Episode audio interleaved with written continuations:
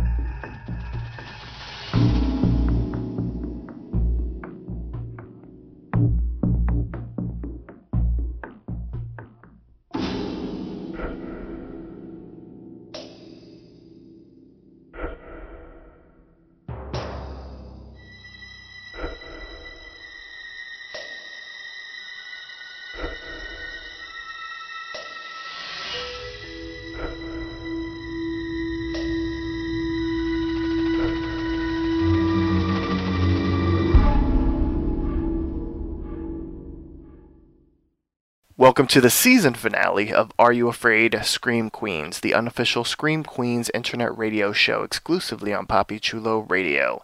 Today is Sunday, December 13th, 2015, and I'm your host, Poppy Chulo.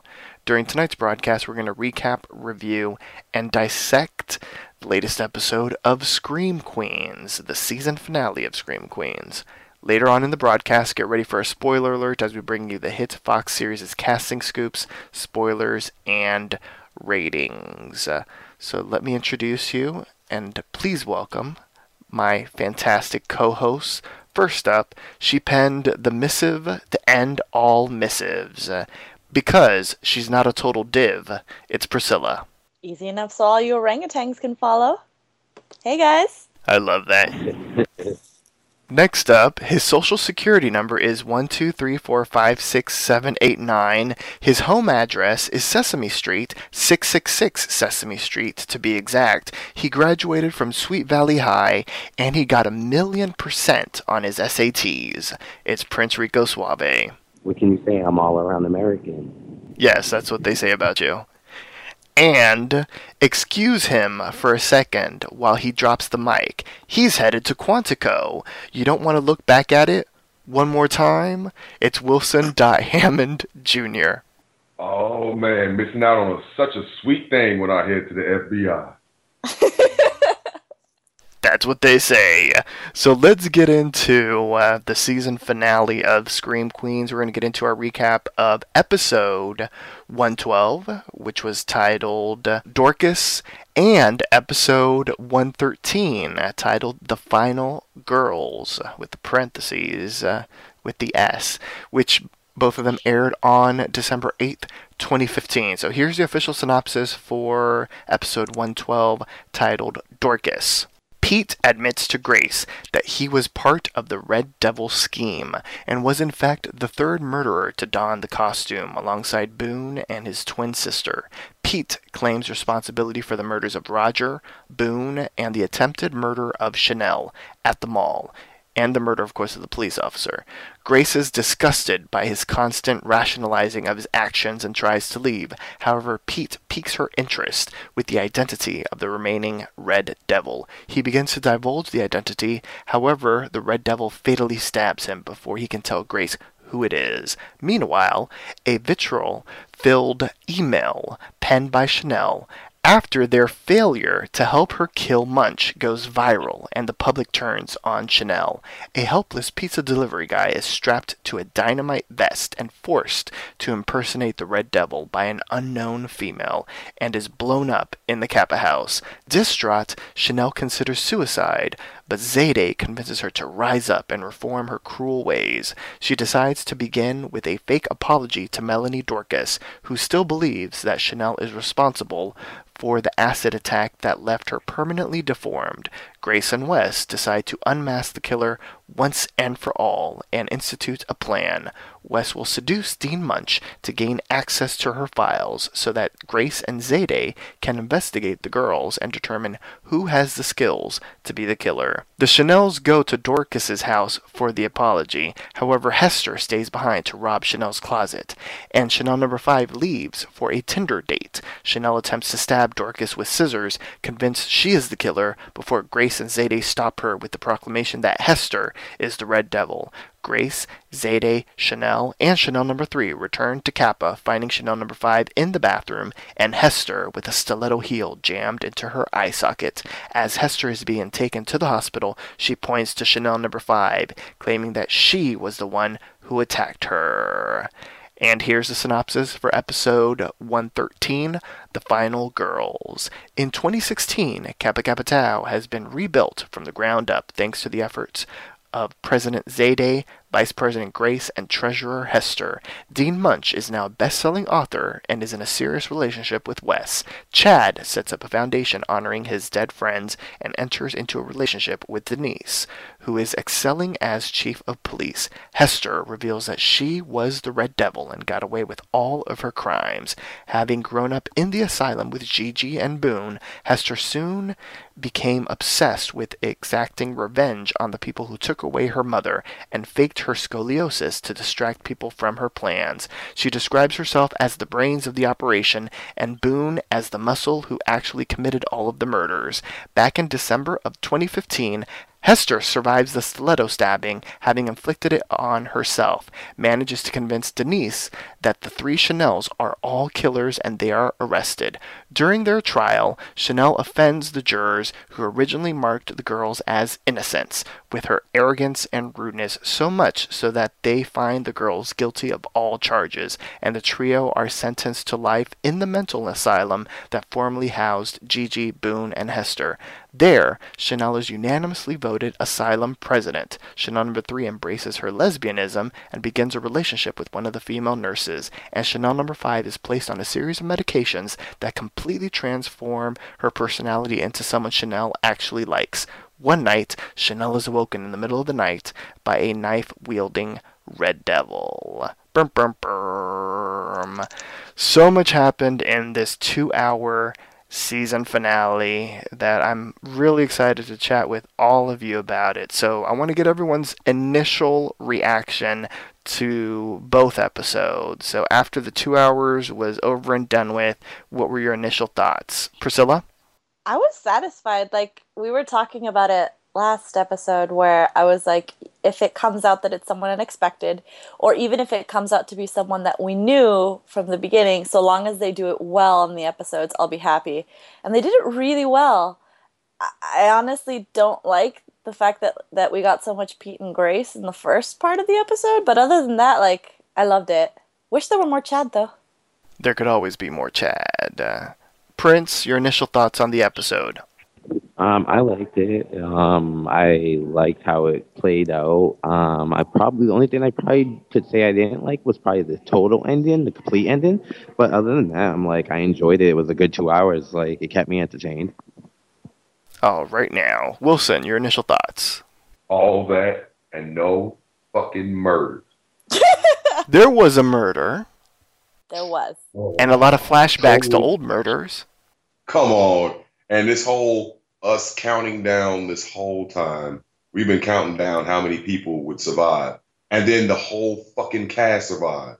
That's Yeah, true. I'm But a- I, I'm a- I kind of did enjoy that though, because I like I, like after a while you kind of grow to like them, and you want to see if they do come back for another season. That is true. And No, Ryan Murphy Ryan does have an out, though, because he did say that at least four would continue on to the next series. But he also said at the beginning of the season, like, oh, like most of the people that you know are gonna die. So I was hoping for like main characters. yeah, that is die. true. I think only three official, like, series regular status people died. Gigi, Exactly. Pete, and Earl Grey. Those were those are the three actors that would be considered series regulars that died. Everyone else was recurring. So yeah, I kind of agree with Wilson. If if you're talking about like deaths, we didn't get enough. Like I do like like you know we got you know I don't know I guess hearing it from Hester's point of view and we I, I forgot who it was that said Hester a few weeks ago. It's like maybe the whole neck brace thing was a fake. I don't know who said that, but like uh, like damn it, that was dead on. Like, but yeah, so yeah, my yeah, not enough killing, not enough slashing of the main characters, and uh the fact that the main so many of the main characters made it. I mean, they're living perfectly in it. I don't. Yeah, I don't know. We'll get into that though. So. Also, I'm gonna take the I'm gonna take that shadow because I was the one that said that the neck brace might be like a fake out, but I totally didn't see like that she was the killer. I just thought the whole thing was gonna be a fake out. Indeed. They explained everything really well, though. They really They did. did. I enjoyed the episode. I enjoyed both episodes. I'll agree a little bit with Prince on like the final 30 seconds, but we'll discuss that to, towards the end of our broadcast. But as a whole, I thought it was a really fun episode. A lot of really long monologues. I think like the first two sections of the episode was pretty much like really long monologues for Pete and for Chanel. Uh, I'm like, wow, like they're getting all that exposition out there, which was hella entertaining. But I was like, okay, listen, people getting epic, epic monologues throughout the two-hour broadcast, which was interesting to see. But overall, I thought it was uh, a fun conclusion to uh, the season and uh, this first installment, first iteration of the series. So let's get into everything right now, and we pick up exactly where we left off last time, where we saw Pete basically telling um, Grace, you know, you know, you can't be with with me. I'm a murderer. You can't be your first time with a murderer. And so we have Pete basically divulging everything, how he got involved basically with the Red Devil. He says that it was an idea that sparked because of Grace and their drive back after meeting uh, Mandy, one of the original Kappa girls. He was uh, filming one night, the night of Shondell's murder, and he followed the Red Devil after he killed uh, Shondell into the Dickie Dollar Scholars uh, house, and it turned out to be Boone. Boone explained everything and basically convinced him to join this plot, this scheme. And so Pete confessed to being the one to kill Dodger or Roger, he wasn't sure, and uh, he also uh, killed Boone because he felt that Boone, you know, was the muscle and he was going all crazy and you know he was trying to end it. He also is the one that maimed uh, Chanel on Black Friday and killed uh, the officer by shooting the crossbow and he was like, I don't know how to use a crossbow and that kind of thing. At one point he was actually was- Wait, go ahead. That was actually he, the, at one point he was actually funny. Like that that part made me crack up. Yeah.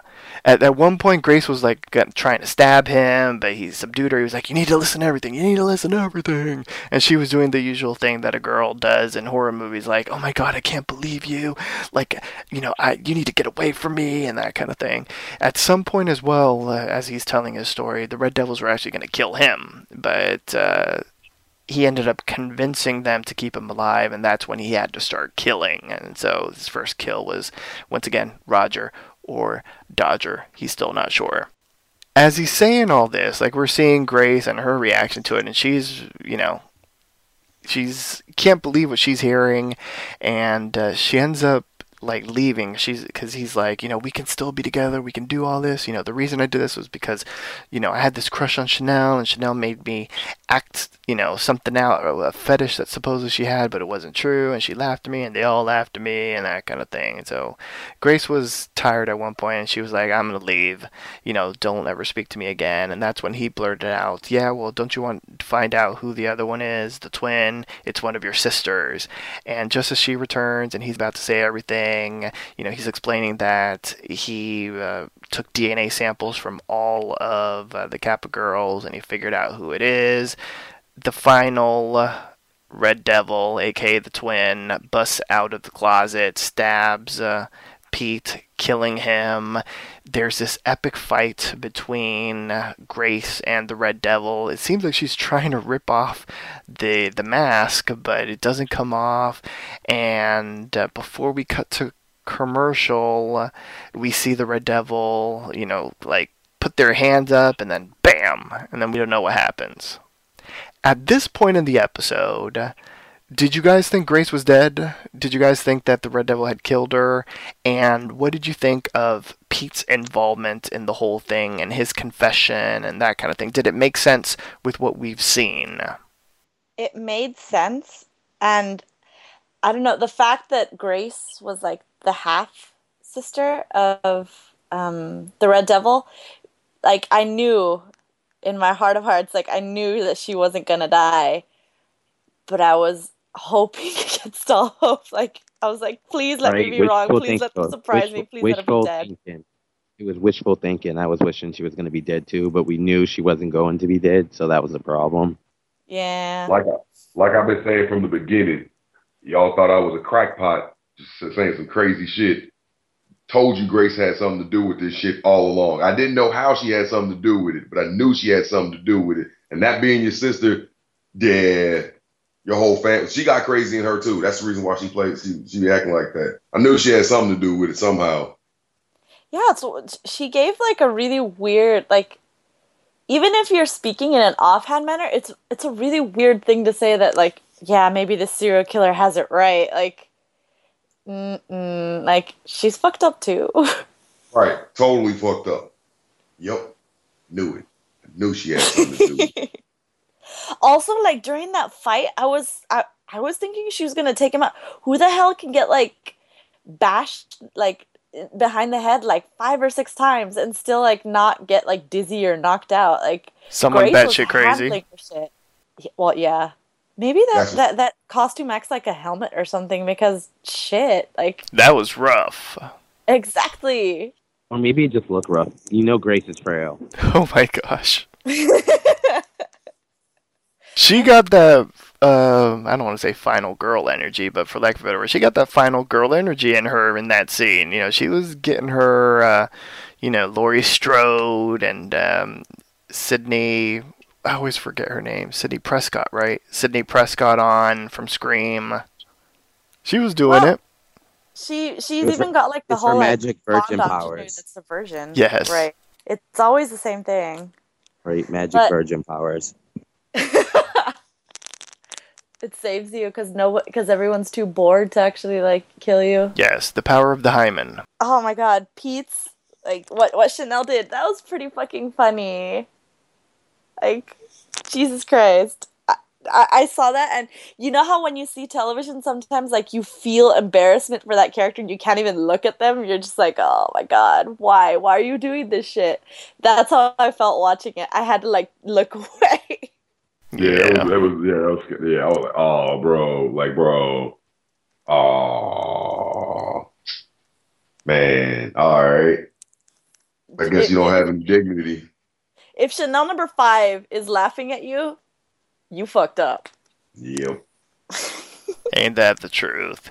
So Pete died. Rest in Pete Pete. Was anyone shocked that he died within the first 10 minutes? I was. I know because you had him listed as someone that was going to survive until the finale. Yeah, because I was overjoyed. Grace. Yeah, me too. Wilson's got it right. I was like, fuck yes. About time we got rid of this dude. Fucking asshole. And he even did the stupid like McConaughey like accent thing, and I was like, God damn it, Oh. really? And the fact that like Grace is like, you don't have to be a douche. Like, I'm like, this is like an- another time that like I agree with Grace. Like, I- felt like that whole like quote with Chanel. Like, if I'm agreeing with her, does that does that make my opinion wrong? yeah, Is that, is that true? Grace? That's too funny. So throughout the episode, listeners, uh, we will be giving props and little braggadocious uh, type of things to those that were right in our predictions. And I get to go first because I was 50% in a sense right about the killer. Because I said Pete was one of the killers, and Pete was Mhm. one of the killers. So I get a little pat on the back. Indeed. So Nice. Yay for me.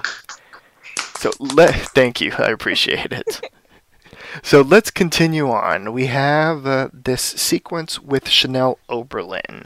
Remember, she was writing the missive at the end of uh, the previous episode, and so we got to actually hear the entire missive in a really neat sequence. I enjoyed how they were like typing the missive everywhere. I thought that was a really neat effect. I don't think I've ever really seen that before, uh, unless they're using that as an homage to something else. I I I haven't seen it before either. Yeah, I thought. It, I thought that was really cool. They focused on like you should get sterilized, and it's the cute little puppy. yeah, that was. I thought it was a really neat effect. Uh, just the typing all over the place on all the walls and the floor and everything was fantastic. And basically, it's, it's Chanel bitching at the other girls for not being there to kill the dean. But as we now know because of Pete, one of those girls is the Red Devil. So the Red Devil forwarded it to everyone on campus. Which I thought it was interesting that they had to dress up in the Red Devil costume just to forward it. I was like, really? You can't just click forward. And the no, and the Red Devil had on nails, which I was just kind of like, fuck, really? Yes. Okay. It's the details that count. And so as Chanel went to Starbucks to get her pumpkin spice latte, which do they still sell that in December? Yes, Really? You would think that it would be like it. gingerbread or something. they sell that shit all the time.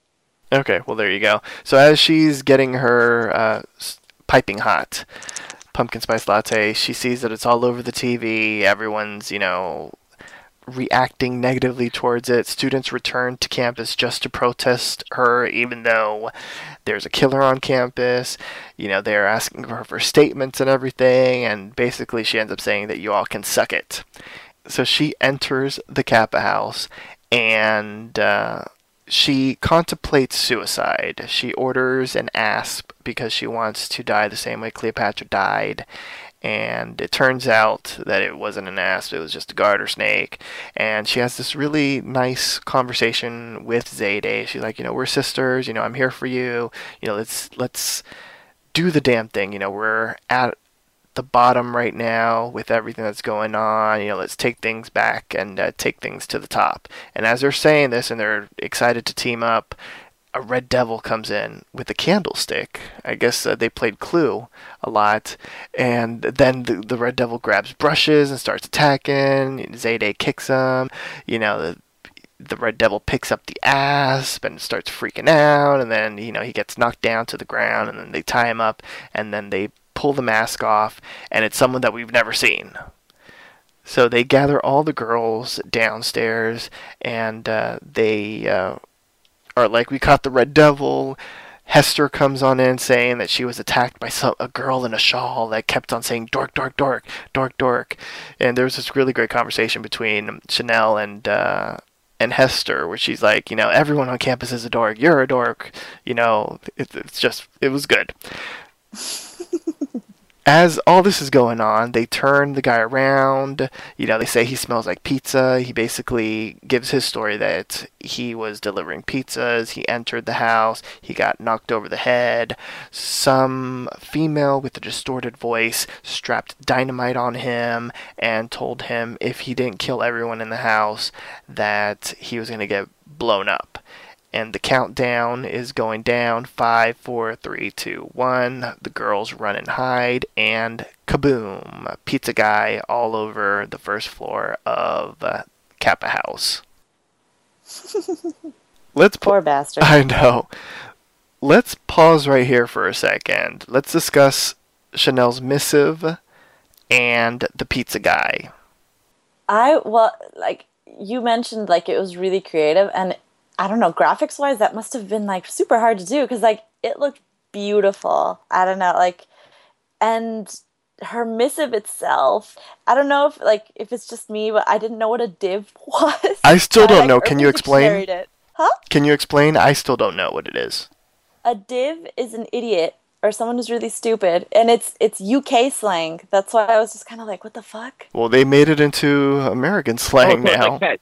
Yes. Well, no, fetch is fetch was a made up word, and it never caught on. Remember that movie? But in but div is like I don't know. It's an actual term in the in the UK. We need to start using it all the time. I was like, what the hell? Am I that far out of the loop? Okay. Yeah, I know. I was like, oh, these young kids and their lingo. But yeah, Chanel's masterful. And the fact that she was like, you can suck it was I love Cherry that, yo. I was expecting it. I was like, sh- her statement's gonna be "suck it," and then she went on this whole thing in the beginning where she was like, "Okay, I have something, and you know, I want all of you to listen, and this is one." And then she finally said it, and I was like, "Yes," because I was like, "She's so gonna say it." I just love the leather where she's like, I don't know what was important for you guys to just ditch me, where I had to explain why I had chains at a pool to Dean Munsch, she's just rashing. like in specifics though, how she's rashing. Like, and I'm in there with chains, and I gotta explain to her why I have chains, and I gotta be like, oh, well, because I like to swim with chains. She actually typed out that word. Oh my god. I felt like I don't know what show said this, but th- they were just kind of like ru- rule number one: if you're gonna insult someone or if you're, if you're gonna like implicate yourself, always do it verbally. Never do it like like typed out because that's like evidence. And I'm like, Right, shit, this is just gonna like this is just gonna get like blow up in her face, and it did. It did, but legally standing though, like nothing bad happened, which I thought was even more hilarious. She got the negative response because of like the missive, you know, and the insulting nature of what it was, not necessarily because of the facts. Right. Uh, the the news articles are hilarious. Like her commenting on gold colonics. Is Obama a div? Like they were fucking funny. Like you totally know if it was like some rich like socialite brat, like I don't know, like Kim Kardashian or something, who like would do something or say something really mean. That's exactly how the media would run it. Yeah. Ah, Chanel, she's the best. I, I was I've, I've been saying it since Yeah. the beginning. Chanel is hilarious. And she's not a total div. That skirt though, that like they, they they wore like really cartoony stuff, but like her dress as she's walking by, I'm just kind of like, did they hot glue gun like all those little things on her skirt? It looks really weird. She, she I don't know, like they, they they just costume them all really weird. And d- doesn't she say like later on in the episode like Chanel's live like apart from the world like or something like that? Like they have their own rule, set of rules. It's exactly what I felt the entire time with her. Yeah, I agree. What about the pizza guy and the red herring with the pizza guy?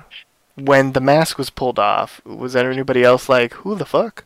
Yeah, who the fuck is this guy? Yeah, And then That was a and death for we- you, the Wilson. whole story. Yeah, and then they went through the whole story about him getting, you know, him getting strapped down, and yeah, I was just waiting for him to get blown up. I was like, is he actually going to get blown up, or is it going to be more like a they figure out how to disarm him, or is something going to happen? Is yeah, Denise I was going to pop questioning in? that too. Like, is it gonna be a fake bomb? Like, is he really gonna blow up? And then when I heard that, I was like, oh, it's fake. And then I was like, boom, yes, yes. Uh, I thought it was funny. I thought it was hilarious when Chanel number three was like, "There's pizza here." yes. Yeah, that was good. She's she was so really excited. She's like, that's the first thing I think of. Is there food? Really? Right? Like, And no, we didn't kind- just catch the red. Oh, but there's pizza here. Like, where is it? Like, why isn't it here?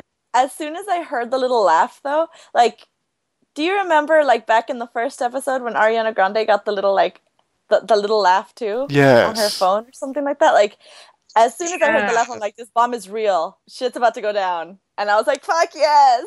That's beautiful. It wasn't as good as the Ariana Grande Speak- death. It's still funny. I felt like that whole Pete situation. She should have been there too, because I felt like that was before Grace was there. Oh, they didn't even talk about Ariana Grande's death, but you just assume it's Boone. They did mention the death I once, but a little bit later been- on. I just assumed she would have been up there laughing with the other two Chanels because she would have still been alive at that point. She was probably getting a colonic or something. Remember, uh, Chanel had said something like, "You'd always disappear to get uh, this or the other done." Yeah, but then that's when she was really fucking Chad. My bad. Forgot. Yeah, that could have been what was going on too. So we pick things up with the police arriving and everything because of the bomb. Chanel number five is uh, having a mental breakdown. She's crying. She's like, you know, wh- you know, this reminds me of this, that, or the other, and Roger and Dodger. And sh- she's, uh, as uh, Chanel Oberlin would say, you're making things all about you. Happening around me. I'm having a panic attack. I was just like, shut the fuck She's up. the only one, in my opinion, she's the only one who reacted like with any semblance of like she actually was aware of what the fuck was going on. Like y'all about it's getting it's getting real. Like it's got, it got it, like shit is real. Like she, she actually broke. Like it makes sense to me. Like she's the only one that actually like I'm gonna cry. I'm crying, man. I'm, I'm fucked up right now. Everybody else is like, okay, Right. let's do on to the next thing. Like Well, we have to I didn't even remember that. Chanel number three isn't emotional. If you remember though, like if, if you look back, Chanel number five always says like the logical thing, like the thing that that, that people would react with. It's just that she says it in such a like high, whiny voice. Nobody gives a shit. Exactly. She hyper, like, extremely, like, uh, I don't even know what the right word is. She's like hyper emotional. She like takes it to the extreme. Yeah. Plus, we Oh. didn't even know who the guy was, so why should we even care? Like, she's over dramatic. Stop it. It was, Because something was good pizza. turned into a pinata. yeah, he really did. I love how only he exploded and nothing else around him. They they tied the the. I don't even know. Like, can I just mention Right. like okay, I'm gonna be like really like circumventional just in case like people like we're we're gonna get to that. But now that we know who the Red Devil is, the fact that that person like overpowered someone bigger than they are is like, I don't know, like kind of crazy. I don't know how that person did it. Believe it. Yeah, there were a lot of, uh, uh, in my opinion, and these, and these last two episodes especially, there were a lot of inexplicable things that have like that just doesn't really line up quite right. But I guess in this fairy tale world that they wrote, you can pretty much do whatever the hell you want day by day. So And if you think about it, that that uh, comment right there counts for a lot of horror movies out there as well. Yeah. Yeah. It, well, it's riffing 80s and 90s horror movies, and those didn't make sense at all. That is true. Yeah. So after Chanel's conversation with Zayday, where Zayday basically is like, "You need to watch your words." Chanel comes in, and uh, although she does have words for Chanel number five, she does say, "You know what? I need to watch my words. This is a new Chanel, Chanel 2.0. I'm gonna have a new tone, and you know what we need to do? I need to do like all the celebrities out there. I need to go on an apology tour. They don't really really mean their apologies, but they go out there and they say I'm sorry a billion times, and everyone starts to fall in love with them all over again. So what I need to do is I need to go to Melanie Dorkus's house and I need to apologize to her. She still thinks that I'm the one that uh, sprayed her with the acid. That's not true, but I'm still going to go apologize because uh, it's going to make for great TV and we'll record it and everyone's going to love me all over again. Elsewhere, we see that Grace is not dead. She's with her father, and uh, they sort of discuss what they need to do. She's like, I can't believe that they kept me alive. You know, we need to figure this out. Let's team up together. And unfortunately, Dad, you're going to have to do something that you do not want to do. Take one for the team. Take one for the team and make the most epic playlist that you've ever made in your life. Uh, dun dun dun. So Now I want the Uh-huh. Scream Queens playlist on like SoundCloud or Spotify or something, just to hear like what the. They really do. I, I agree. So we open up to uh, the dean's home. She's arriving home. There are these candles all over the place. There are rose petals on the ground. She's got her pepper spray ready or something. And she opens the door, and there is Wes in little, they're not really tidy whities, but uh, they're black tidy whities, for lack of a better word. Tidy blackies. Tidy blackies, but that sounds wrong for some. That, I yes. know. Really tight briefs. Yes. At least I think briefs. itty bitty teeny weeny and he's all trying to seduce her and uh, she's he's like you know oh you know since day one we're supposed to be together and this that or the other and she's not really buying it she's like twisting his nipple and everything and then finally the playlist kicks in and she gets all excited and they start bumping and grinding and it's it's something. As all this is going on, Grace and Zayday enter and basically hack her computer and start to get some information on the other side of town, Chanel and Chanel number three and number five arrive at the Dorkus residence, and they're getting ready to uh, meet up with Melanie Dorkus for the apology that's going to get filmed. Chanel number six was supposed to meet them there, but she has not arrived yet. We see that Chanel number six, aka Hester, is in Chanel's gigantic closet. She's stealing all these jewels and whatnot. And then uh, she's playing around with fabric and she picks up shoes and she's all happy and excited. She's having her pretty woman moment.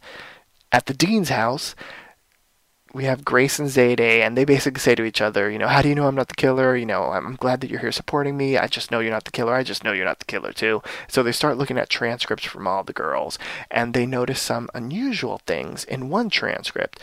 You know, someone had taken a course on domestic terrorism, so maybe that's how they learned how to uh, make the bomb. Then someone else had um, taken uh, you know gross anatomy but that but they fainted when they were dissecting a pig. So how, if they fainted dissecting a pig how can they chainsaw someone's arms off? But then they also took a sewing class and remember the red devil's lair had all of uh, this sewing equipment to create the costumes. And then human anatomy. And that's maybe where they got their skill on how to chop off Gigi's head so they go into their personal data, and that's when they see the social security numbers 1, 2, 3, 4, 5, 6, 7, 8, 9. They live on 666. 6 Sesame Street. They went to Sweet Valley High. The whole file is made up. So they have figured out. Best scene ever, though. Yes, they figure out that it's her. She's the baby in the bathtub. It's her, the final Red Devil killer. So as they're figuring this out, Chanel, number five, gets a text. Someone swiped left on her Tinder profile. It's the first It's time. right. Oh, sorry, right. Someone swiped right. I'm not on Tinder. Left means that they don't like Okay. her, and everybody, everybody swipes swipes left with her. Okay. She finally gets a swipe right on Tinder. Someone likes her. Someone really, really likes her. And so she needs to go. And Chanel's like, you know what? This is a miracle. I'm about to apologize to Melanie Dorkus. You gotta swipe right on your Tinder account. You know, there is a God out there. Everything's gonna be okay. You can leave. So as she leaves, she gives this weird little facial smirk. And uh, she leaves the Dorkus residence. I felt so sad because I was just kind of like th- that. That was my um my guess, and that little smirk. I was like, yes, yes, I'm gonna be right. Yeah, so let, let's pause and let's continue talking about that. At that moment in the episode, was that at all a reason for anyone else to think that Chanel number five could be the Red Devil, as well as uh, what did everyone think of uh, Wes having to seduce Dean Munsch? Oh my god, that was like that was so awkward because I'm like, Wes isn't even attractive. I'm like, That scene would have been completely different if Joe Manganiello had stayed on as Wes. yes, absolutely. I think it would. Yeah. I think it would, Holy shit. I would have felt differently. I would have felt differently. I would have been like, oh my god, I feel so bad for him. This one, I'm like, dude, that looks like someone you'd end up with anyways. Like, you're not even, you're, you're dumb and you're not attractive. Like, He's got poo belly. that's a that's a win for you. You have a poo belly. Oh my god. that was a win for you. Oh she my knows what she's doing. She she had sex with Chad Rodwell, like Radwell, like Chad Radwell. Like you're lucky. You're having Chad Radwell's sloppy seconds. It's true. Well, no, everyone is Chad Radwell. Floppy second. That is true, except for one person. Not, not Grace. Not not Grace. Grace. Oh well, that is true. Yeah.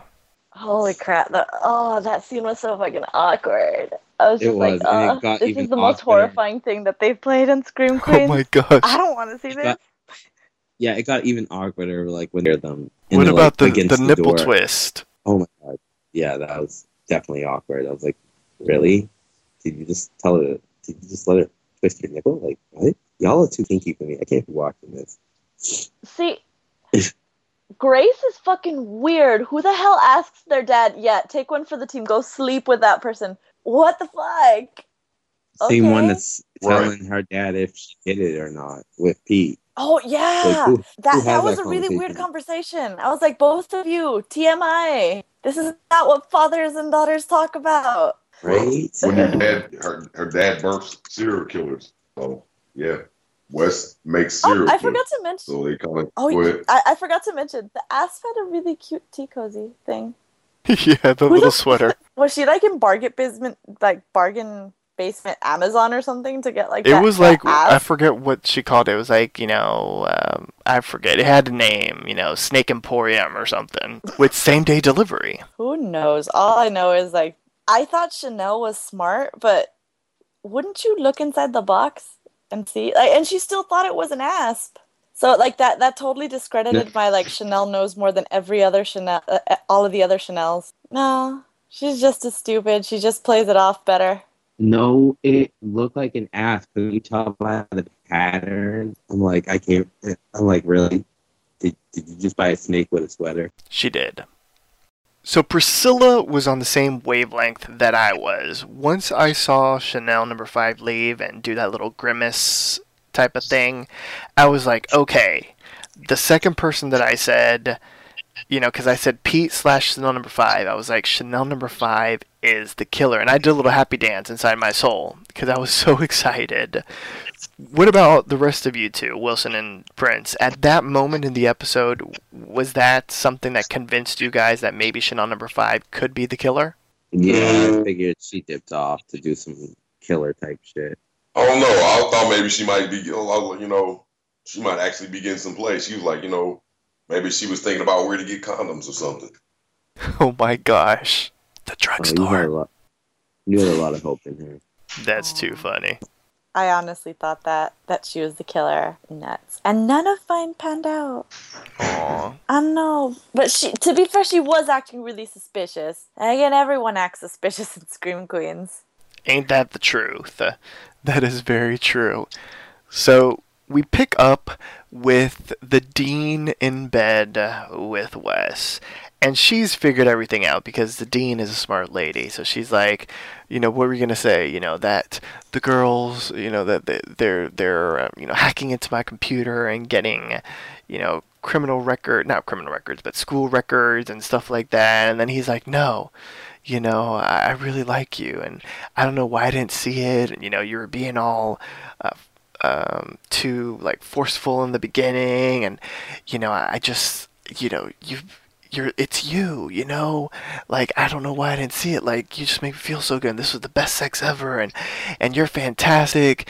And uh, I think this could really happen. And like he's talking though, like because he really doesn't have that many experiences. You know what I'm saying with like I guess women, because he's like talking like like like a senior in high school or something from like 1995. He's still like he's like worse than Gigi, sort of like stuck in the past, and. Uh, it seems like the dean is like really liking it though. She's into it, but she's like, you know what, you're gonna have to like not be buddy buddy with your daughter because I find her annoying, and she's gonna be like talking shit in your ear, saying she's not she's not like good for you or or you're too good for her and things like that, and we need our space. We need to find a way to like get Grace to like give you space, and he didn't seem all that happy about it. He had this weird look on his face, Like, oh, I can't be creepy anymore. apparently. I seriously thought that meant that like she was like to put Grace away in the asylum, kind of like how Gigi wanted him to do it. Like the way she phrased it was really weird. Yeah, that was odd, and his reaction was understandable but odd as well. It, it made him extra weird and suspicious at that moment for no reason. Uh, you know, they're just making people suspicious because why not, I guess. And we flash to the Dorkus residence. We finally have the Chanel's meeting with Melanie Dorkus with her veil and everything and her Freddy Krueger looking skin and they start sort of talking about everything. You know, she explains that she was in Alaska, but then uh, her parents sent her away. And so she's at this home residence where like three generations of the Dorkuses have gone batshit cuckoo. And so they talk about plastic surgery and all this kind of stuff. She's like, I've had nine surgeries. You did this to me. And so Chanel number three starts filming and uh, we see Chanel Oberlin. She's like, "There's something I want to say to you." You know, I've, I've been thinking hard about this. She whips out some scissors and she's like, you are the killer, the veil and everything. You've got to be the killer. And she's she's like trying to stab her, but she keeps on moving until Zayday and Grace bust through, and they're like, she is not the killer, and we have the proof. And then Chanel, this was fantastic. She goes from like what, and then she she has this look on her face like, oh shit. She's like, oh, you know, sorry, you know, stop recording. So they head back to the Kappa house. They hear a scream, and they all go upstairs, and they find. Well, before they go upstairs, they all like grab stuff. So like one of them has like a, a big ass knife. The other one has um, a vase. Grace has like a spatula. spatula or something, right? A spatula, like or like a really pan very- pan uh, pancake flipper or something. No, she Dude. There are like a ton of knives. Why the hell did y'all get like stupid shit? Only one of you got a knife. the fuck? Well, 'cause Grace is gonna save the day with her spatula. She's just gonna flip the red devil over. She's gonna flip the script. Maybe Yeah, not. So they head upstairs and they find Chanel number five looking suspicious. She's she has her phone and, and Tinder and everything, and she says that, that Chanel ends up saying something like, "Did you bring you know your Tinder date here? This, that, or the other?" And he ran away from you from your vagina dentata and all that kind of stuff.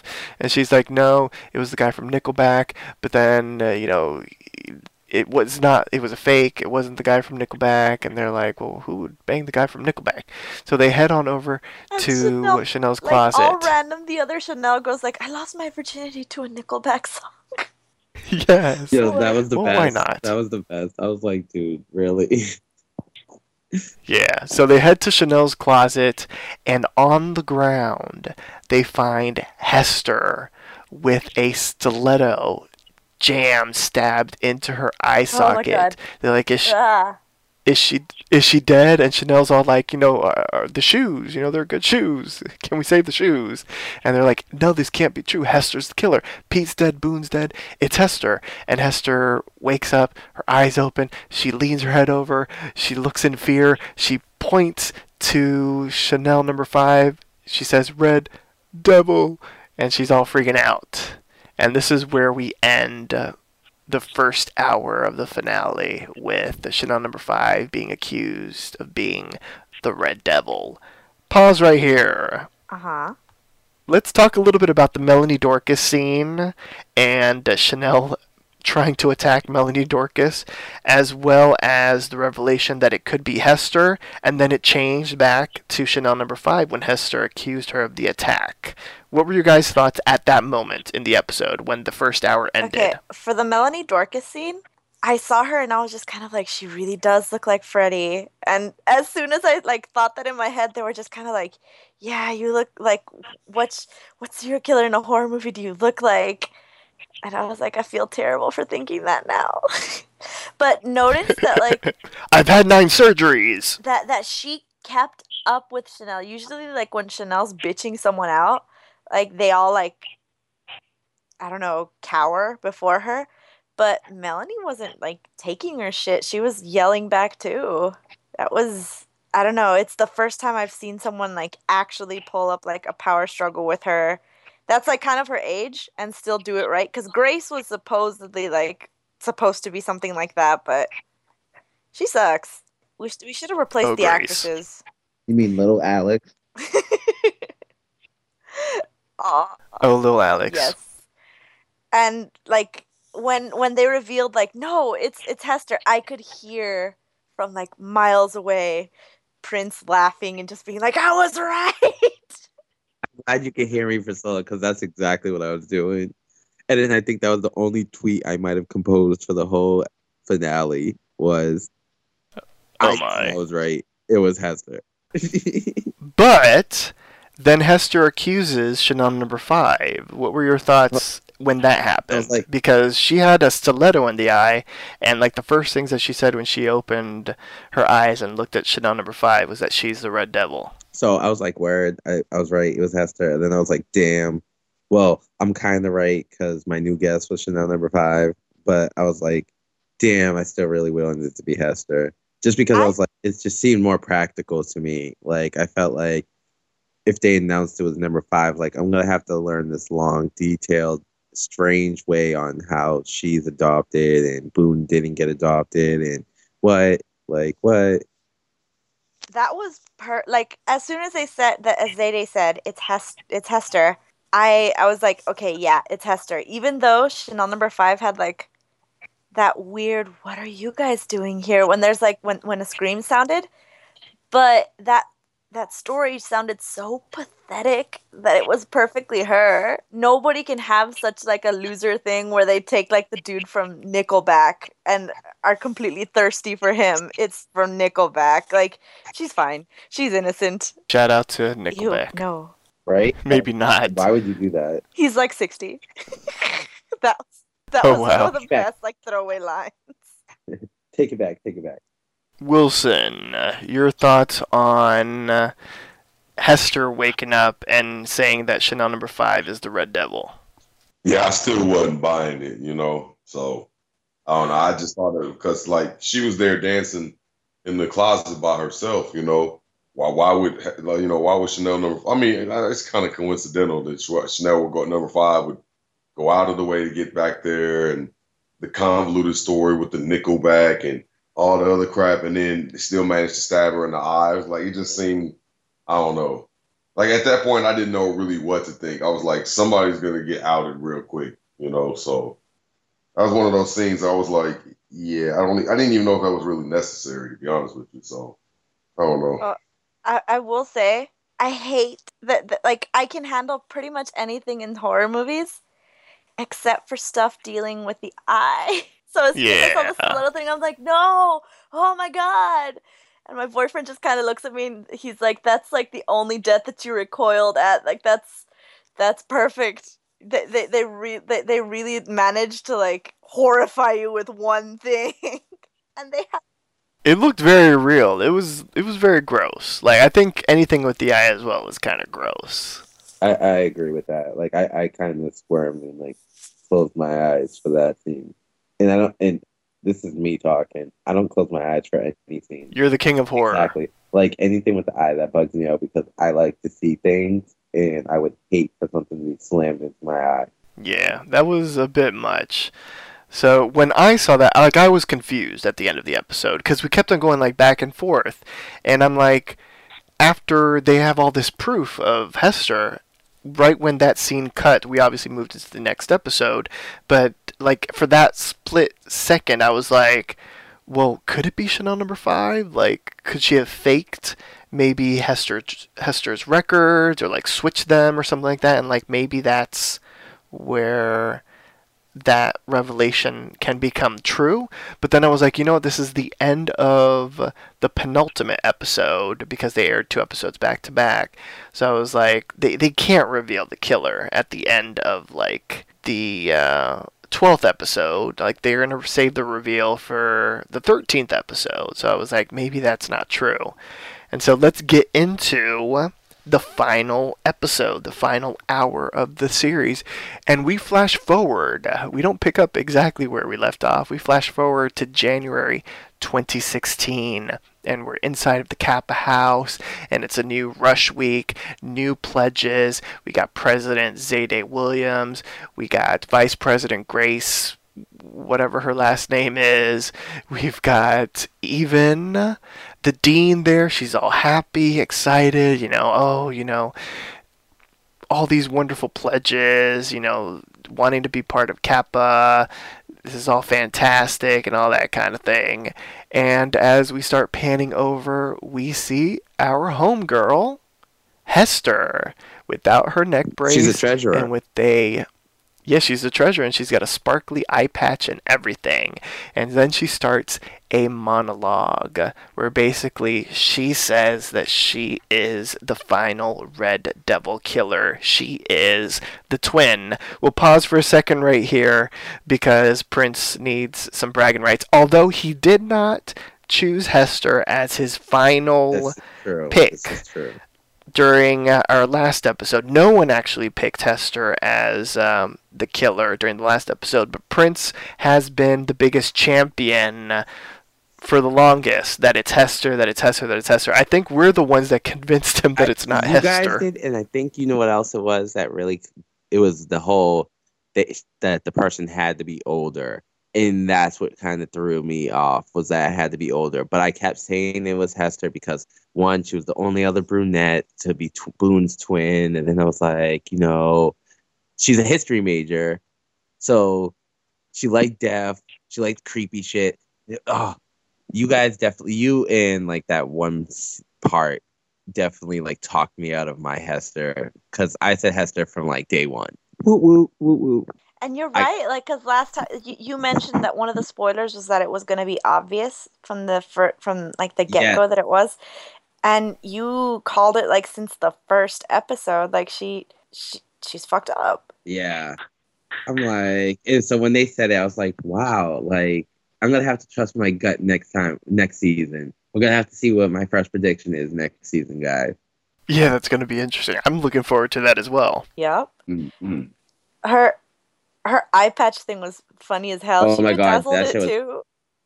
She did, Why not? and now I'm starting to realize she's been using Zayday's bedazzler. Yes, we'll, we'll discuss that in a moment. Yeah, Notice so like when when when they say like we're gonna have like uh everybody's gonna be accepted the first time around like in, in the kappas everybody like goes away but now they said since everybody's invited like there was a whole bunch of like attractive girls that probably would have been in like the old kappa i guess they did reform like the entire greek system the way Well, I- um uh pete and grace wanted And Yeah, I kind of feel possibly, like the yeah. reputation might have brought new people to the school. exactly that, as well as the presidents and everything, their um, their whole uh, persona, their whole vibe was completely different. So I'm sure that might have attracted some other people that uh, you know might not have been interested before, but now that it's all inclusive, it sort of saw a, a bigger draw. Well, not even that. Who doesn't want to be part of this fraternity where the killer tried to kill a bunch of girls and they all survived? Like, and you're with three of the survivors, you get bragging rights. I mean, You totally just pulled the same thing that like that that oh I forgot what her name is, uh, the Sam that that Sam said if you survive like you've got the best bragging rights. right? Yeah, like you get the best bragging rights in the game. Like, and then all these new pledges get the bragging rights. Like, oh, I'm in the sorority with the, you know, survivors of the Red Devil. And remember when Hester was gonna sleep with Chad, she said like, and then I'll be the new head bitch. Yeah. She's right. Except she got treasurer instead of vice president, but she was right. That's true. So, uh, Hester, in her monologue, says that this was a plan 20 years in the making. So, we flash back to December 1995. We have Gigi. She's crying over her sister's suicide with laxatives. and For two years. apparently she years. She cried for like two and a half years or something like that. So two years some, ch- some change because we see them in June 1998, and then five years later we see Gigi teaching uh, the twins about how to kill people, how to enact some revenge, and uh, Hester is like the star pupil. Boone is kind of like their like der. What? Kind of, basically. Like, fucking god! I heard dumb. that. I was just like, oh my god! And the only thing that made it better was, ah, was I forgot what G- was Gigi saying? I know, I know. When you Yeah. recognize that your own adopted kids are dumb as hell, she's so rude. Oh my god, no, I just loved it though. Yeah, we saw them grow up, and we learned that she had great time there. She made great friends until you know they get a lobotomy, and then you know that sucks. You know what I'm saying? so she realized that behind every persona, you know, you need to be someone that can, that sort of fits in and uh, people won't really question anything about you. So Boone decided straightforward that he was going to be gay. And Which was stupid. you know, that was his thing. exactly. And so in the asylum is where she figured out who she was going to be, you know, even though she's got, you know, a great body and butt and boobs and all that kind of thing. Yeah, and, and, oh, and of course, and her BJ lips, as she said, which was fantastic.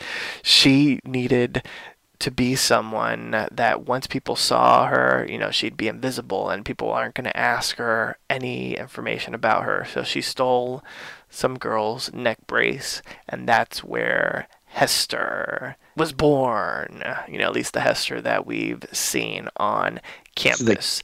and then, of course, she sick needed a. Yes, and so they needed to find the cool costume. And one day at the coffee shop, a Red Devil mascot comes in. No one seems excited for the Red Devils. But that's when uh, the idea for the Red Devil occurred. We saw Gigi viciously kill. Stabbed the shit Red out Devil. of him.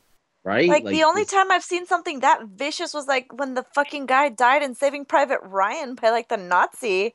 Stabbed the shit out of him.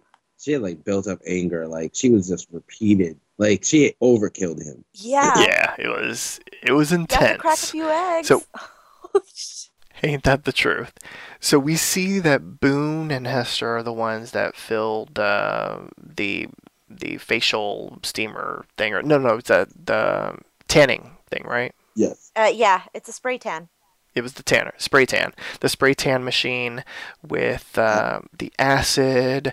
Boone didn't really understand the whole concept, so of course Boone is the muscle and Hester was the brains. We see Hester enrolling into the campus, and the dean was like, "Okay, all this shit is fake, but you know what? We have a quota system, and we need certain people to fill certain spots, and we don't have people with severe spinal deformity. So you know what? I'm gonna take a chance on you, Hester." Accepted. Uh, so that's how she got into the university. She attended the um, Rush Week, and that's where she met Zayday and Grace, and they were really nice to her. They were like, "Oh, you know, cool neck brace." You know, she's like, "Are you aren't freaked out by me?" And she's like, "No, you know, we're part of the new Kappa Kappa Tau. Zayday's gonna be president one day. We're accepting of everyone. We love everyone. We want to give everyone an opportunity." And so this is where Hester tells them, you know, you guys are really nice. And I always say that nice is a good quality because it could save your life one day. If they had said that quote, I would have thought it was eh, eh, I would have thought it was Hester. So like that just rounded out that she was crazy as hell. Nobody says shit like that without having like some dark past or secret. Well, no, she already told us she was crazy. It's how when she started at the beginning of the dialogue and she told us how she got the eye patch. And she said, you know, first you gotta, you know, do your research. Then you gotta figure out and you gotta you know, brave yourself up. She's like, and then, you know, it doesn't hurt when you're batshit crazy. No, but It if she if she had said that from episode one, like I would have been like, it's her, because that that line that line Oh, was absolutely. masterfully said. Like Lea Michele did the damn thing. She really She did. pulls off crazy. Because Yeah, she did a really great job. maybe and so we learn a little bit more from Hester th- with uh, the monologue where she says that she's happy, you know, that that this is the best part of everything, but the really really best part is that there are no Chanel's. So we flash back to December 2015. We got Hester on a gurney, you know, the eye socket, blood everywhere, the shoe is still in the eye. Can we save the shoe? and we flash back to see that Hester learned exactly what to do. She had to calculate the proper length of the heel. She has to, you know, the angle of insertion, the amount of force. She doesn't want to damage her eye socket. She's got to do it the right way. And uh, she's like, it also helps to be like batshit crazy to do this. So we see her do it, which I, I'm sure all of you are probably like, what? Oh no, I was just No. like, it's one of the she's weird batshit crazy. things. She's right. No, no, I'm saying what because of how they actually Oh, showed yeah. it on network I didn't- television, I not on still have yet FX. to see it because as soon as like she as, as she's like I calculated it and she Okay. races up the stiletto, I'm like, nope, not seeing it, can't see it. I'm gonna turn around. Fuck this shit. I can't. I can't No, even. my eyes were shut. Yeah, that was awesome. yeah, it really was. And so as she leaves one last time, as if, you know, she needed to say it again, she was like, Red Devil, as she points to Chanel number five. So they start interrogating Chanel number five. She's like, No, Nickelback didn't swipe right. You know, she's like, I'm one of the good guys, you know. You know, people may think I'm weird and all that stuff, but you know me, Chanel. I'm not a killer. You know me. And then she's like, Really? I think you are a serial killer because we all know you. You bite your own toenails. I'm just like, well, yeah. so gross. yeah, that's it's not the best.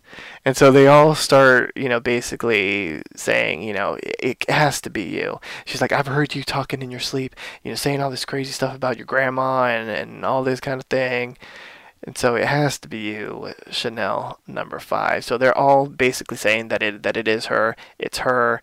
She's the killer. That it has to be. So they're all convinced that she's the killer. And then all of a sudden, in comes our homegirl, chief of police, Denise Hemphill.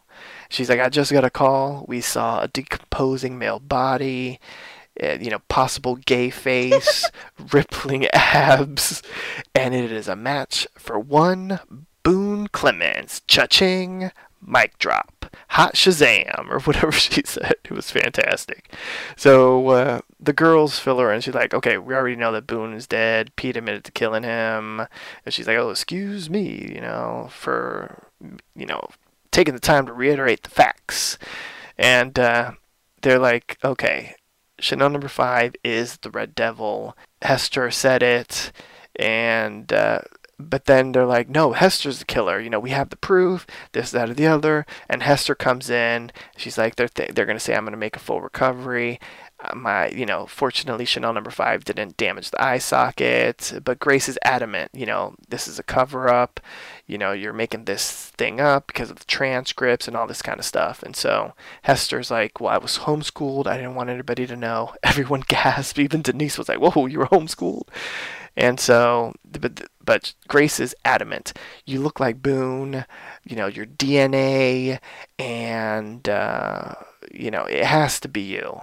And she's like Pete, who admitted to be one of the killers. Like it is Chanel number five. And so they start like grilling her, like, what about you and your parents don't exist and all this kind of stuff. And she's like, well, I think the answer's at the door. And in comes uh, two individuals claiming to be Hester's parents.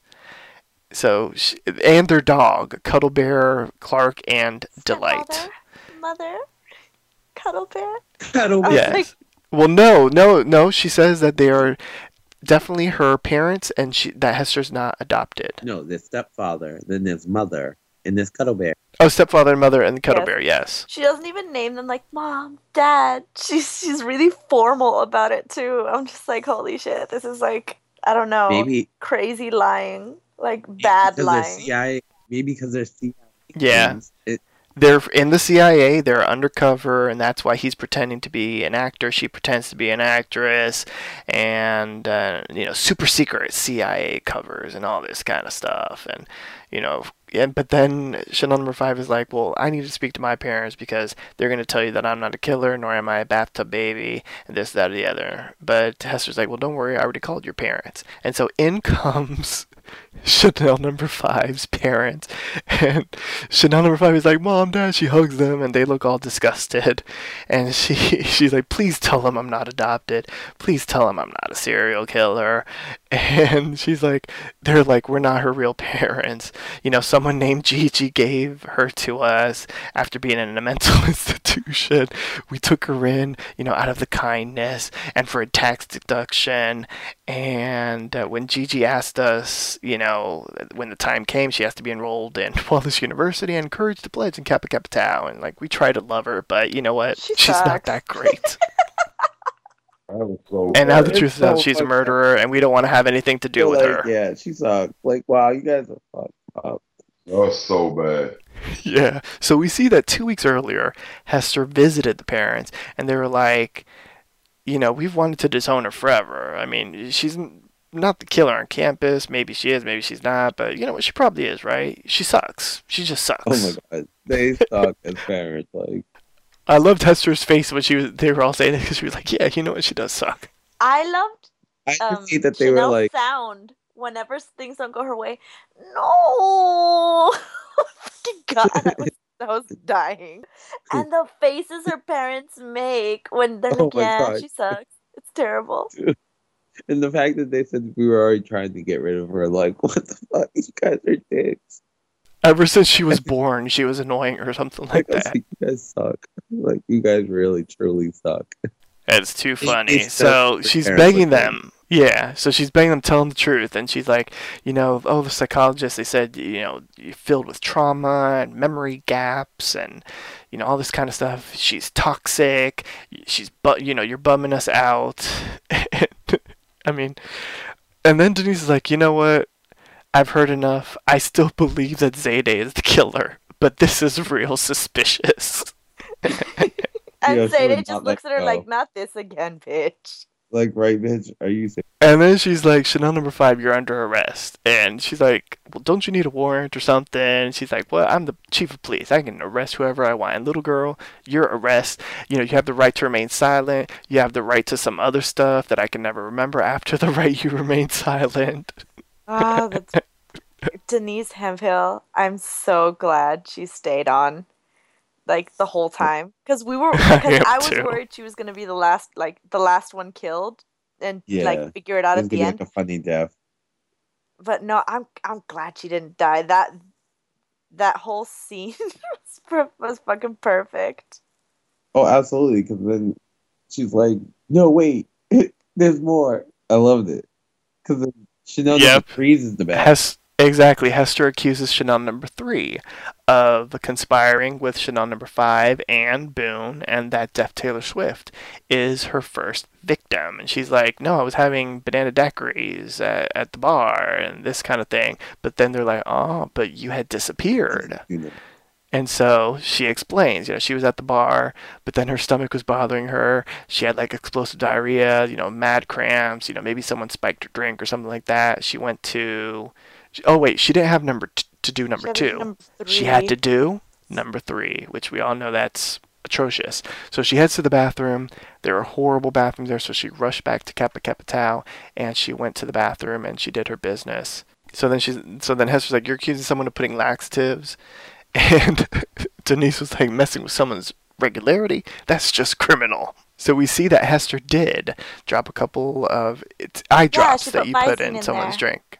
Chemically, it does do that. Yeah, it, it mixes up your system. And so Hester's like that that night she had seen someone like climbing the stairs and this or the other, so it had to be you. And so Chanel number three is like, you know, this isn't evidence, but Denise is like, you know what? But that's damn suspicious. Wait, was that And what, the what most- call her? Like the leader of a biker gang, like Dirty Mary or something? Oh. Like Yes, no, that's coming up. That's coming up. So, um, she's like the most suspicious thing of them all is that you are Charles Manson's daughter, and that you have been writing about the murders, or so that your father's been helping you, you know, come up with the murders via pen pal or something like that. And so they've been writing each other, and she's like, you know, the advice that he's always been giving me is to kill my sorority sisters. And so she reads one of the letters out loud, and Charles Manson's like, you know, I don't know anything about yeast infections, but I think you should strap a bomb to a pizza guy. And he's like, I wish I could do it, but I can't order pizza in the pen, but maybe you can. And so Denise, once again, I love this because she, it could have been a drinking game because she was like, that's very suspicious.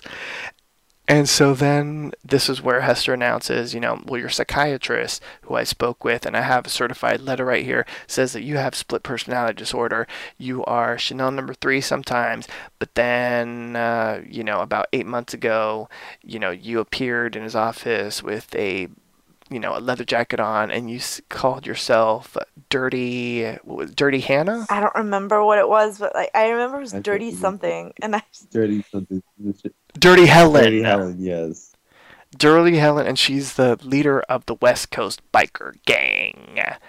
And so apparently this dirty Helen exists and and and that kind of thing because she has a split personality. She doesn't remember. She's like, maybe it's my split personality, and then she's like, you know, Chanel number five brought you into the thing when you were dirty Helen, this, that, the other, and she's like, maybe that did happen, but Chanel's number five. That conversation never happened, and so Chanel. Number three like looks up into the heavens and is like, you know, predatory Les, Sam, I'm so sorry for killing you because Hester's accusing her of killing predatory Les.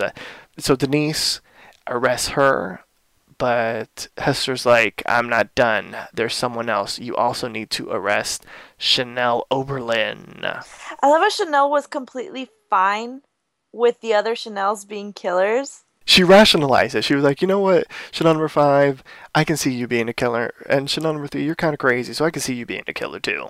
She totally like stabs them in the back all the time. Yeah, right. That's why they're numbered behind her.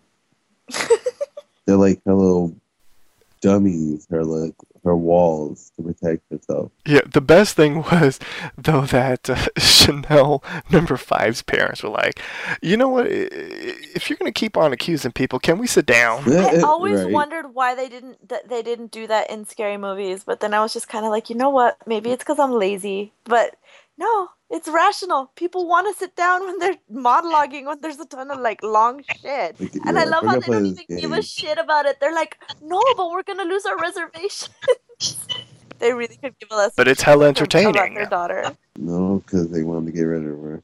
Exactly. So Hester's like, I have proof that two months ago you went into a home improvement store and you bought basically all of the killing tools including the crossbow and uh, through with her dining club card and uh, Chanel is like, I'm the one that was shot with the crossbow, and plus those stores don't sell crossbows. But she's like, bam, I have the video footage of you buying everything, and we see that it is Hester dressed up to look like Chanel Oberlin buying it on a Diners Club card that she had gotten in her name. She also bought the lawnmower, the riding lawnmower, as well.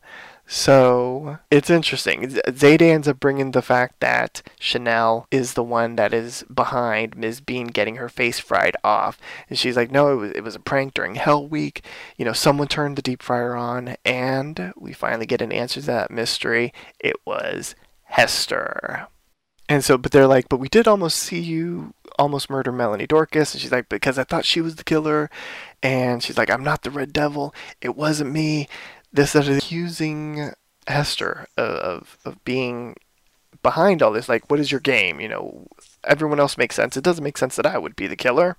Yeah, when when I heard that she used her Diners Club card, I'm like, that shit exists still. I haven't heard of that since like I don't know, really old scary movies. Your AAA and your Diners Club. Yes. AAA still exists, but shit, like I don't know. I, I've never heard of a diners club besides like them referring to it as that. Yeah, that is true. And so, uh, while all, you know, while they're saying all this, you know, Chanel's like, you know, it can't be me. You know, why would I do this? And so Hester like is like, well, your plan was you know, you might not have been someone from the beginning, but you certainly took advantage of everything that was going on because the people that you killed were all the pledges that you didn't like. You killed all of them because they didn't fit the Kappa Kappa Tau life. And then she's like, well, if I were to kill people, why didn't I kill Grace and um, Zayday. You know, it doesn't make sense. I hate them the most. And she's like, well, that would be too obvious if you killed the ones that you hate the most. Well, and that's funny because Zayday was taken hostage. So, like, the we all know, like, the viewers know that, like, Hester's full of bullshit. But that was, like, the biggest hole in her, like, theory be- behind, like, Chanel. Yeah, but no one mentioned it. But Denise said that Cyclops has some good sleuthing skills, which I thought was fantastic. you know, all she needs is ice cold logic. So that's when Hester's like, it's obvious, you know, it's you. It has to be you. And that's when Denise arrests Chanel Oberlin as well. Good grief. No, no, no. Stripper police. Well, no, yeah, well, n- well, yeah, well, that's when she says that they're under arrest, and then Chanel like is like, you know, if you're gonna arrest me, you're gonna have to take me alive. So she rushes. The other rush. Denise calls the popo. The popo arrive, and it's all these buff men in short shorts because it turns out that she filled uh, the police force with former strippers. You saw Chanel number three's face. She was like, "Yeah, oh my god. get She it." was like, all right, let's checking them out. And the other two were just like, no. And I'm just like, why would you guys run upstairs? that is true. There are all these secret passages. You know what I'm saying? Yeah, they're not the way Chanel was grabbing the fucking banister and not trying to let it go. Like, what was the point? You should have just ran out the door and bobbed and weaved. Wow, you you sure know your way around running away from the Popo Prince. Oh yeah, you know, you know. I'm a city boy. You gotta do what you gotta do. Allegedly. Oh my god. Allegedly, because I don't know. Uh, that was beautiful. That that that song. Oh my, uh, perfect. It- but it's it's weird, like super modern. I was just kind of like, are they playing like Eminem song? I forgot that they like sat that that they that they sampled it so very much. I'm just like, I.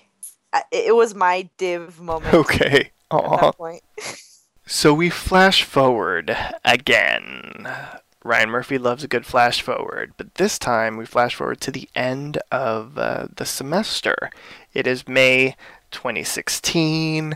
We have this fantastic monologue from the dean basically saying that she's happy. You know, campus was restored. When the Chanels were denied bail and sent to jail awaiting trial, you know, it was like the best thing that could have ever happened to her and the university. Justice had been served. Chad and Denise, they continued their torrid love affair, and it ceased to be just a booty call. But when they broke up, he was devastated because she, no longer was she going to be just chief of police. She got into Quantico. She's going to be an FBI agent. And they, you know, they couldn't stick to the rivers and the lakes that they used to.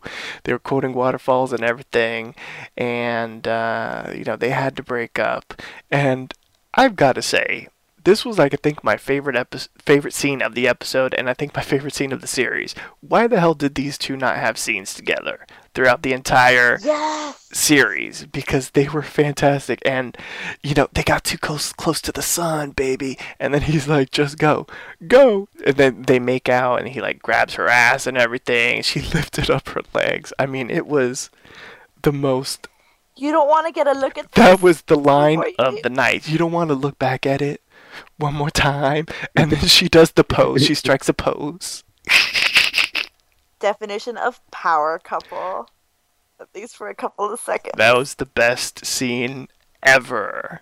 And then we see, They really should have had them as like regular. I agree. I, I won't pork anyone the same way I porked you. Oh my god, that's so sweet. Yes.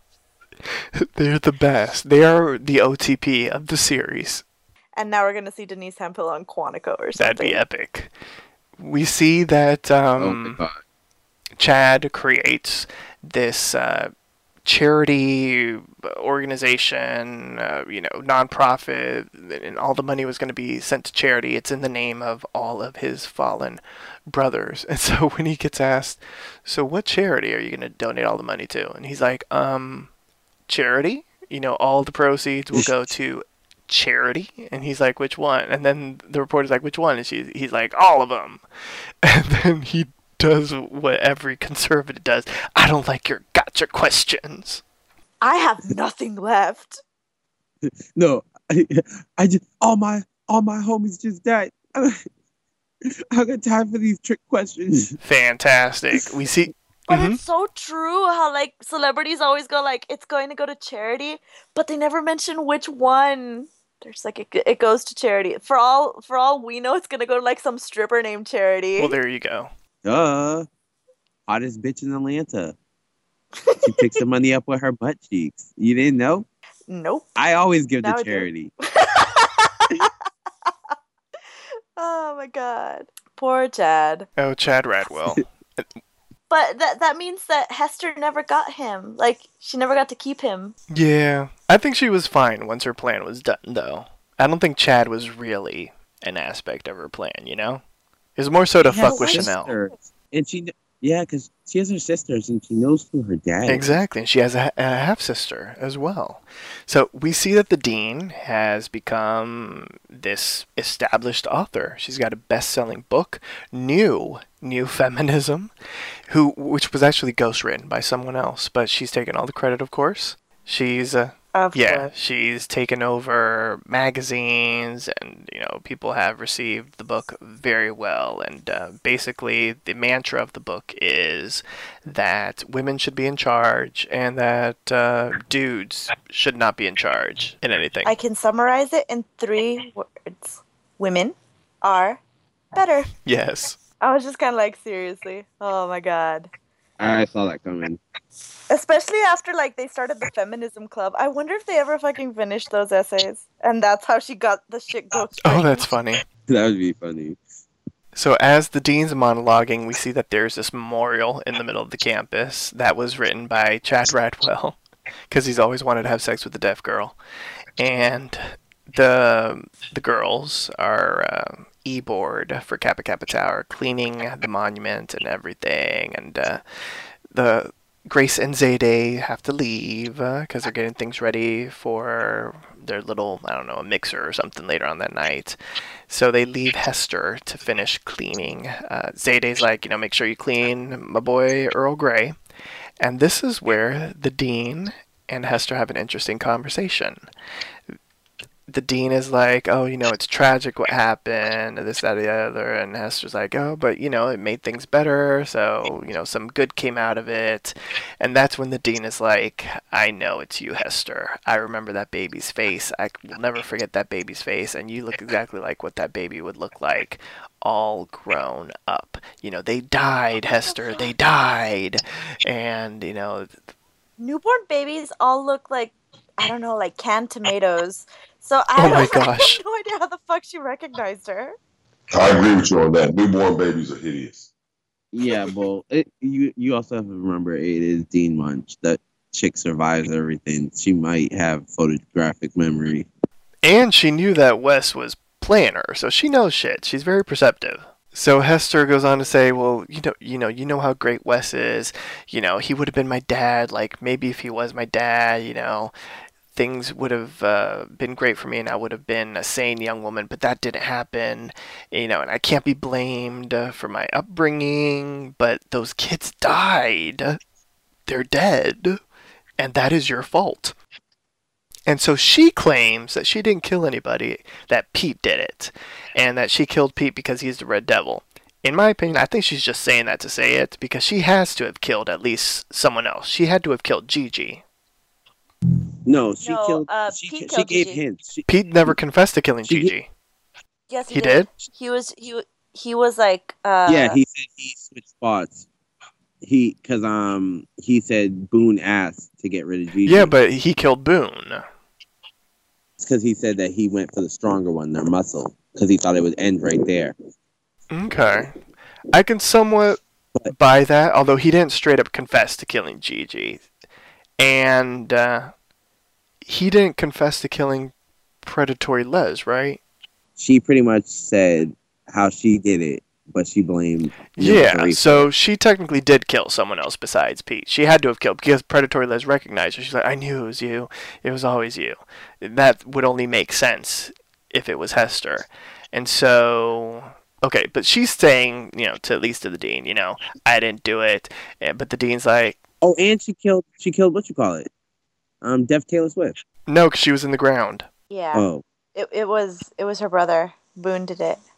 Yeah. So, Thinking Mhm. back to it, like so according to that, like Boone was already dead and Pete killed Gigi. So do you think Pete put her in the oven? that's why I think it has to be her that killed Gigi. She found the knife. Sliced oh yeah, because she flesh, no no like she killed butter. Gigi because she had at that time she had been dead and she had disappeared from the meat locker. So she spent the morning with Gigi, killed Gigi, brought the head back, put it in the oven, probably went to Chad's house Yeah. and expect, expected them to find it. Maybe Or she Maybe brought she the head when back. she arrived back into the house. yeah. because Yeah. they kept on checking it, remember, and it was still frozen or something like that. Yeah. So okay, so she's basically saying that the reason she killed P is because he's a killer, and so it's justice. But she's like, no, that's for the court to decide, and this, that, the other. Don't you have a conscience? You know, what you did was wrong, and you did be you need to be brought to justice. So I'm gonna turn you in, Hester. And that's when Hester flips the script, and she's like, well, I'm gonna turn you in because you covered up the murder of my mother and you killed your ex-husband. So, or we could say, you know, that we're good. We move on. You have, you know, we both have happy lives. You have a successful, best-selling life, and you have all this love and this, that, or the other. And they do an epic stare down, and then the dean is all happy. She's like, okay, you know, take care. You know, you too. Okay. See ya. You know, Yo, that was hilarious. love ya. Like, Smooches. That was perfect. Yeah, that was epic. A woman of her own heart. Ain't that the truth? Very true. So we see that Grace, being the genius that she is, she set up in Chanel Oberlin's uh, closet a crisis center of, of sorts so that no more girls will be giving birth in bathtubs because I guess that's a thing and happens very often. And of course, they haven't received any calls yet. But, you know, I guess the effort uh, had good intentions, although it maybe not be practical of sorts in a sense. But Wes basically says, you know, I'm proud of you. You know, uh, the dean and I are going away. She likes to call me. She likes for me to call her the dean in bed, and they have this weird, awkward talk about his sex life. But basically, he's like, you know what? I trust you, and you're gonna be fine, and I'm gonna be going away. And I think he Maybe it that whole alludes. thing that you said about like four people surviving. That's how they write them off. Yeah, and I think uh, there's the at least he alludes sort of that he might not be working at the campus again. So we flash to the uh, courthouse. They're about to read the verdict. The jury has found the girls not guilty per their paper, but Chanel objects. And she's like, you know, I want a jury of my peers, and these people are slobs. You know, they're not hot, you know, skinny bitches like me and my girls, so we need a jury of our peers, and blah, blah, blah. And then that's when the juror interjects. She's like, we find them guilty of all charges. And so uh, the judge uh, says that they're not going to jail. They're going to spend the rest of their time in the asylum. My favorite is that Chanel keeps keeps on calling him either Judge Joe Brown or Judge Mathis. Yeah. I was waiting for her to say Judge Maybelline at one point. Uh, that, that that whole like the juror just kind of like Xing her out and putting like guilty on both of them. I'm like, you go, you do Yes, that. that was epic. Like she is so racist. Yeah. So they're sent to the asylum, and uh, at the beginning they're like, "Uh, this is gonna suck," but then they soon realize that uh, life is pretty good in the asylum. We have Chanel number three exploring her lesbianism and making out with uh, a lesbian guard. We have uh, Chanel uh, number five being pumped up with all these different pills. Uh, her personality changed, and Chanel loves her so much that she's sharing her deepest darkest secrets and her deepest darkest secret is that she loves it there and that she never wants to leave and they hug and everything and finally you know they can be in an area where no one can judge them you know so they don't have anyone to impress so they can actually eat real solid real food and after a vote Chanel Oberlin has been voted president of the asylum, I guess. And so they drink prune wine that was created in Made Chanel in the number five's toilet. So later on, one night, we see Chanel happy. We see uh, Chanel number three in bed with her guard girlfriend. We have Chanel laying in her bed, which is at the head of the ward or something like that. She even has a pink uh, lamp and everything. Then we hear a, a squeak and the the like the ching of uh, metal or something like that. Chanel uh, wakes up. She's like, "Oh, it's nothing." And then over her head, we see the Red Devil with a knife, and Chanel screams, and we fade to black. So let's get everyone's final take on the episode, as well as where all of our characters ended up, And that final scene with the Red Devil and Chanel, was that real? Was it a dream? Opinions, opinions. Oh no, I think it's real because you it's remember how definitely like the the the episode, the whole series started with Chanel like taking off her eye mask and being like, "Good morning, sluts." The whole thing ending with her taking off the eye mask and the killer coming out, like just it's perfect. It's the perfect ending. Yeah, it's definitely real. I liked how open ended it was. I also Mm. liked that they got to eat finally. Except Chanel does that really weird shit where she puts like her chicken nugget in the chocolate pudding, and I was like, oh, that's gross. Oh, I was hoping that was barbecue sauce. No, that was that that was chocolate pudding, and I was just kind of like, I know that you're new to this eating thing, but we don't do that. The, the whole like how each Chanel ends up happy in the insane asylum was like done right. With Chanel, like which one? With Sadie. I Oh think, yeah, like, Sadie getting, Swenson. like, yeah, Sadie Swenson getting her like her relationship and like Libby finally like getting medicated and stop be, stop stopping from being like really annoying, and Chanel like finally getting to eat. I guess being able to spill her secrets. It was a happy ending for them. And I Right. didn't expect that. I expected. And that's the part I thought was weird. Like, how do you have a happy ending at the end of it? All right, I guess I'll take it. It, it just kind of didn't really add up. Like, it, it, it finished off like, yeah, I, I guess you can say the series is completed, but it kind of just finished off in a weird way. Like, you could have gone other directions if you had just continued on with some of the storylines that you started with. Like, started with storylines and didn't finish them. So I, I guess it finished up nice and tidy, but yeah, If- I don't know. if that's the right ending, then maybe she's gonna pull like a Mandy and we dodge and weave out of the out of being stabbed, and maybe that would be why the, the Chanel's get to go back into the real world because the Red Devil killer has like struck again. But if the series got canceled, that's just like the perfect way to end it with everything open ended with you wondering what if. So both ways, I I, I I find fun. I, I'm hoping that there's more to the season, like that they make a season two. But if not, like I'm satisfied with how it ended.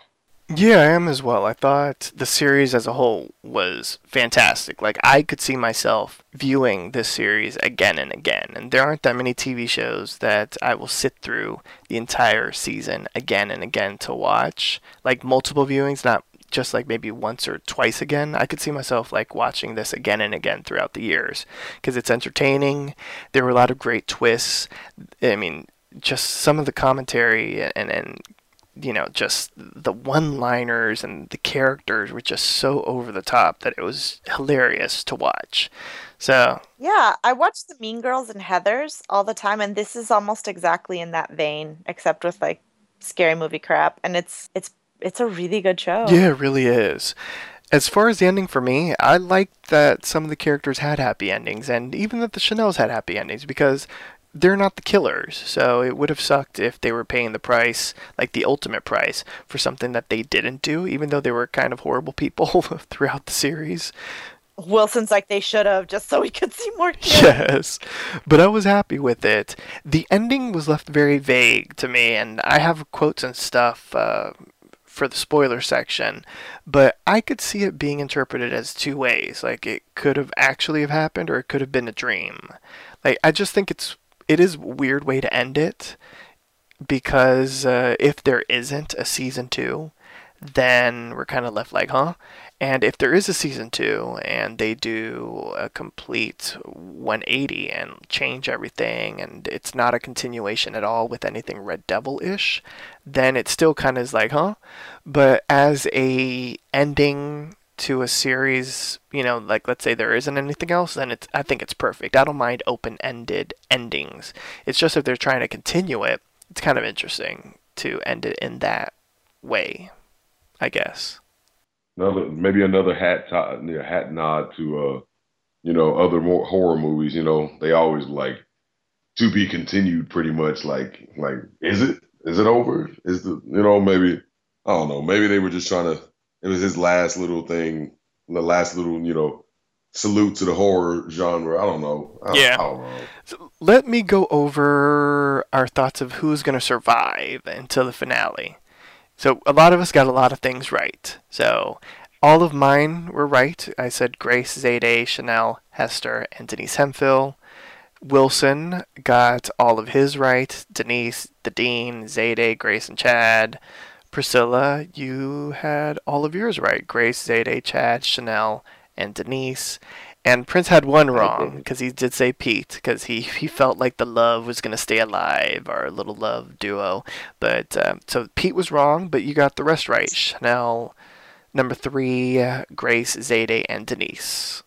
Well, it was hard to get any like ticks off because nobody really died Yeah. from the Well, main Pete- characters. You really could have said all of them. Pete died. I got one wrong. I got Pete. Yeah, Pete was the main character that died. But we were all hoping that we were going to get shit wrong and that Pete and Grace would have died. Yeah, that is true. And I'm glad to say Pete died. Thank God. Yeah. Oh, Pete. So, any final thoughts before we get into the spoiler section? Any final thoughts on the series as a whole?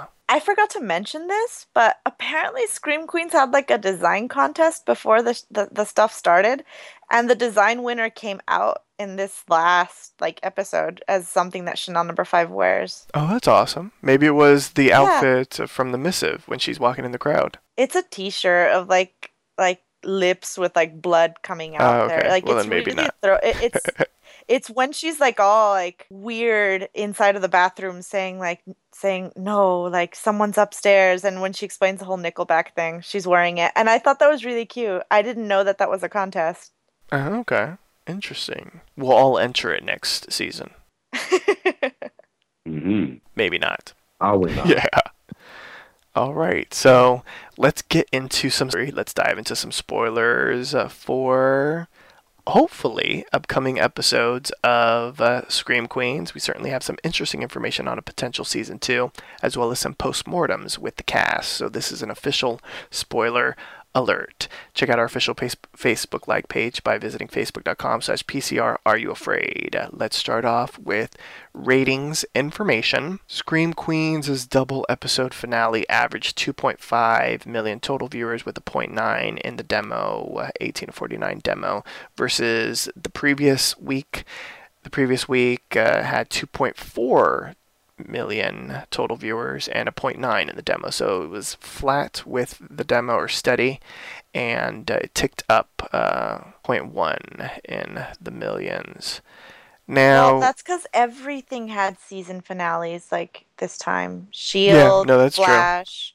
it was going to be really hard to compete with it so i'm kind of glad it got a 0.9 I am as well. Yeah, that it stayed the same. Entertainment Definitely. Weekly has this really great article about the ratings and how that could affect or not affect season two. So here's a little bit of information from the article. Scream Queens wrapped its season pretty much flat in the overnight ratings. Tuesday, Tuesday night's two-hour closer had uh, well they're counting 2.6 million viewers and a 0.9 in uh, the demo i don't know if that's final numbers but uh, they're also saying that you know it was a high profile show going into the fall but uh, insiders were shocked by delivering modest numbers fox has not yet renewed scream queens for a second season and ordinarily those overnights for the finale would doom the show, yet Scream Queen Season 2 prospects are promising. When including DVR playback, the campy horror drama's total viewers hit 5.1 million,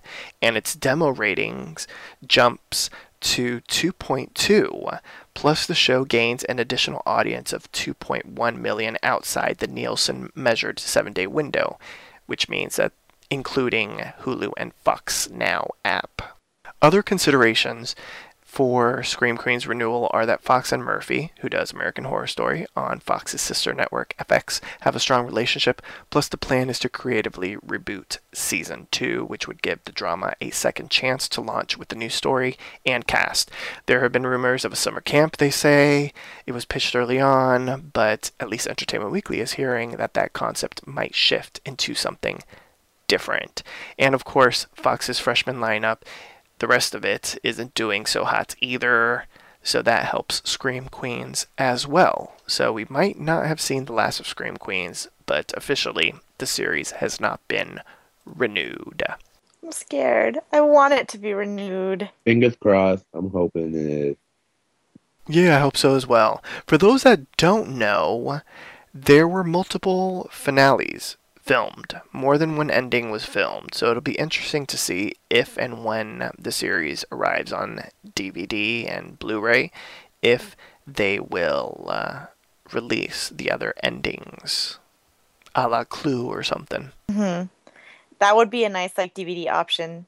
Like Hester is the killer, Grace is the killer, option number five is the killer. Like having those options, I'd buy the DVD just for that.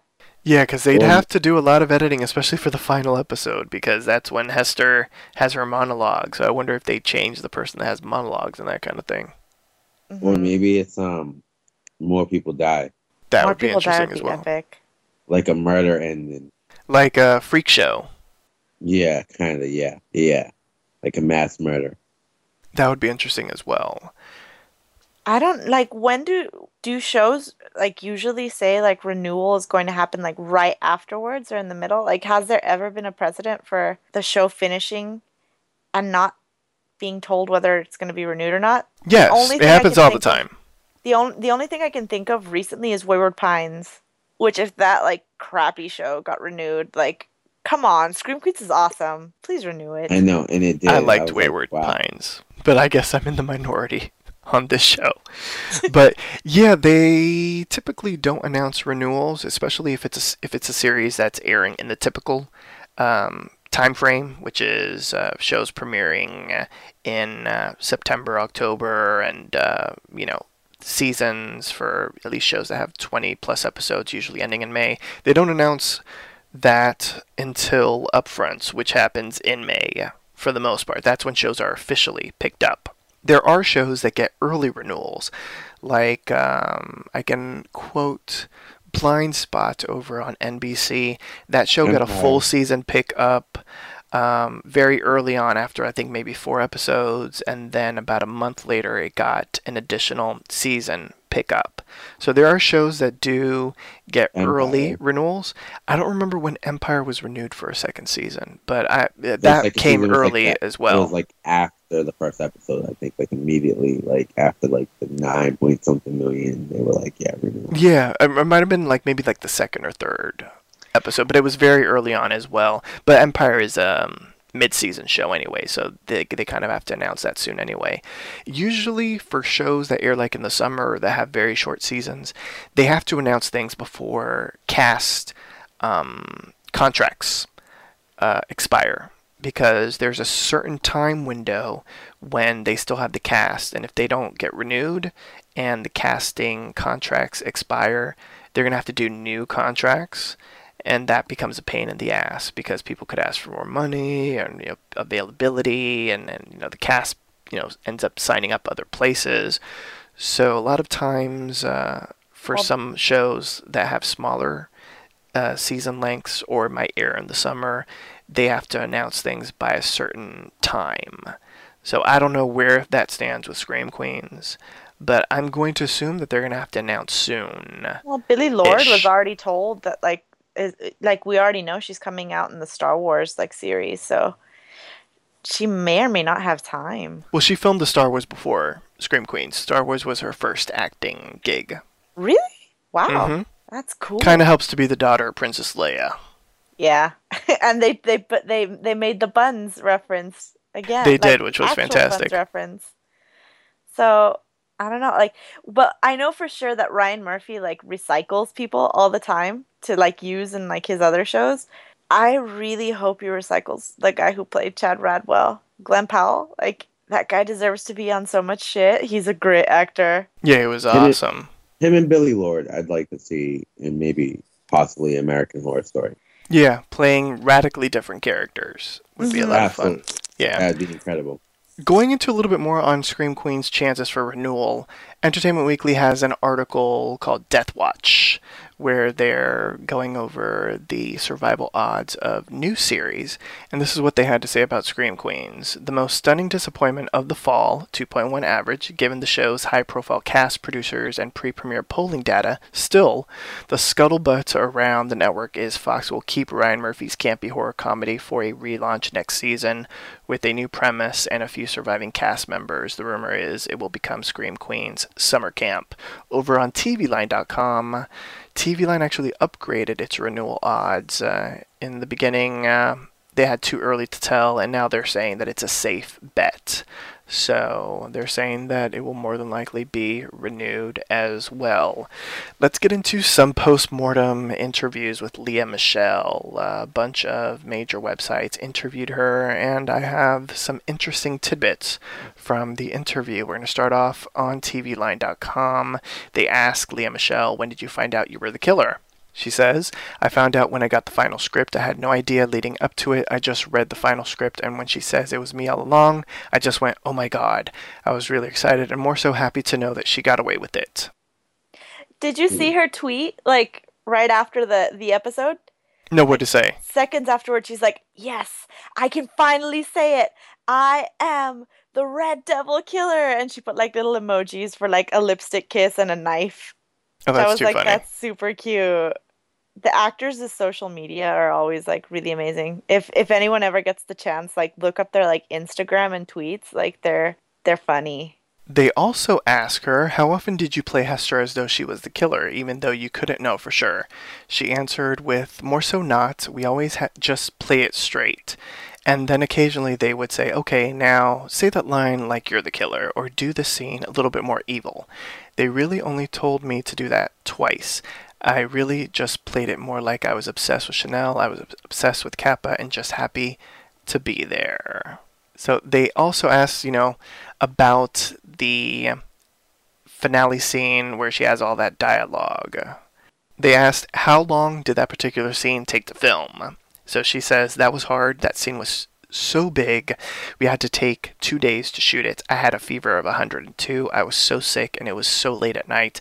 I was just like, everybody bear with me. And I really pride myself on being good with my lines, but this was a lot because it was all facts. You can't really ad lib or go outside the box at all, but I think I did a pretty good job. And Brad said, just pretend you're a lawyer. You're a lawyer stating your case. It took a while to memorize everything, and it was certainly not the easiest day of filming, but I was so happy when I was when that was done.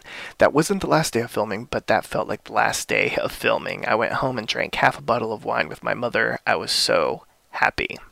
They also discuss that big scene with Jamie Lee Curtis. You know, did you, they asked, did you guys rehearse that before filming? She says no, and that was another tough one because we were literally at the center of Tulane University campus.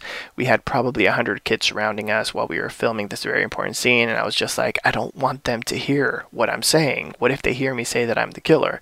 And then on top of that, it's Jamie fucking Lee Curtis. That was one of uh, those moments in life where I tried to take a mental picture and remember it forever because it was such an incredible honor and it was really it really was uh, such a smart scene in that it's nose to nose super intense and then out of nowhere okay see ya bye I I love how she's like I I hope people don't hear me, but there's a giant monument that that lists all the people that died. yeah that is true I don't know.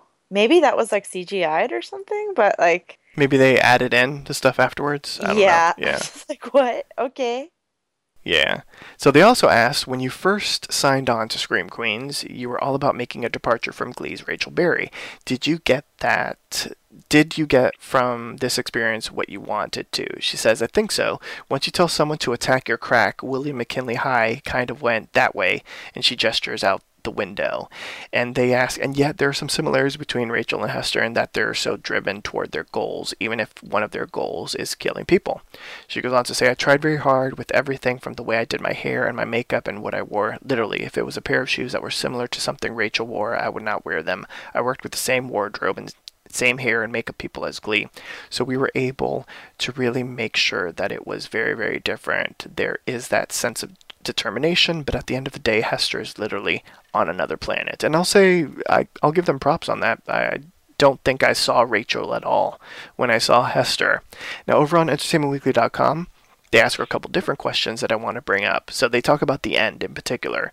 The episode ends with a shocker with someone in the Red Devil costume standing over Chanel, who had uh, been sent to an asylum along with Chanel number three and Chanel number five following the trio's arrest and trial with a knife. Do you think that was Hester? She goes on to say, I think it could have been, but it also could have been a dream. So their follow up is that's interesting. My first thought was that Hester found her peace and got her revenge. She goes on to say, I agree. And so they then follow that up with, so I wondered if maybe someone else was continuing on as the Red Devil. And her answer is, I know that next year Ryan wants to have a completely different killer, so I think that might have been a dream. Maybe it's Hester letting them out of the institution. Who knows? I don't know. But I wouldn't put, put anything past Ryan Murphy.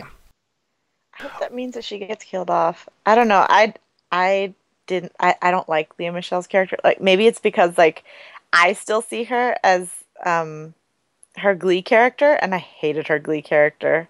So if, if she dies and there's another killer next season, I would not mind in the slightest.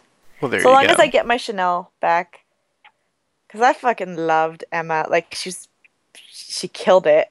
Over on the hollywoodreporter.com they ask her some interesting questions as well. So they ask so were you so you were genuinely surprised by the reveal? She goes on to say yes i had a feeling that i was in some way involved but not that it was all me. I really thought it was oliver aka the actor that plays wes.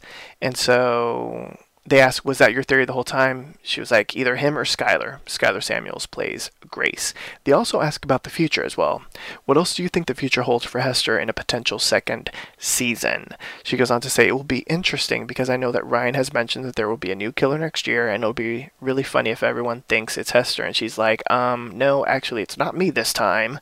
And then I think she could be in a position of co- of someone coming after her, which would be really fun to play. This year was interesting to have to always play things with it being in the back of your mind that you may be the killer, but to go into s- another season and potentially be a victim could be fun. So she's excited by that prospect, much like you are, Priscilla. And then the final interview over on IGN.com, they ask her, Do you think that's something that will roll over if there is a season two, or do you think it'll be fresh? They're referring to uh, the Red Devil and the final scene. Lea Michele says, I know that there's going to be a new killer, but something has to start happening to get them to move to a new location, which I hear we're going to. So I don't think we're going to see the Red Devil anymore. So they ask, but same characters? She says, same characters, I think so, but you never know with Ryan. But we did a fan event with Ryan a couple weeks ago in New York, and he mentioned that it would be a new location, but I think same characters. And then they add this question, which maybe Priscilla asked, or at least a statement that maybe Priscilla would make as well. IGN says, Cool, I just need more Chad Radwell. And Lea Michele says, We all need more Chad Radwell. Yay! Perfect. That's a good. That's a good way to end it. That means that he might. He might make it. If the show makes it, he might make it.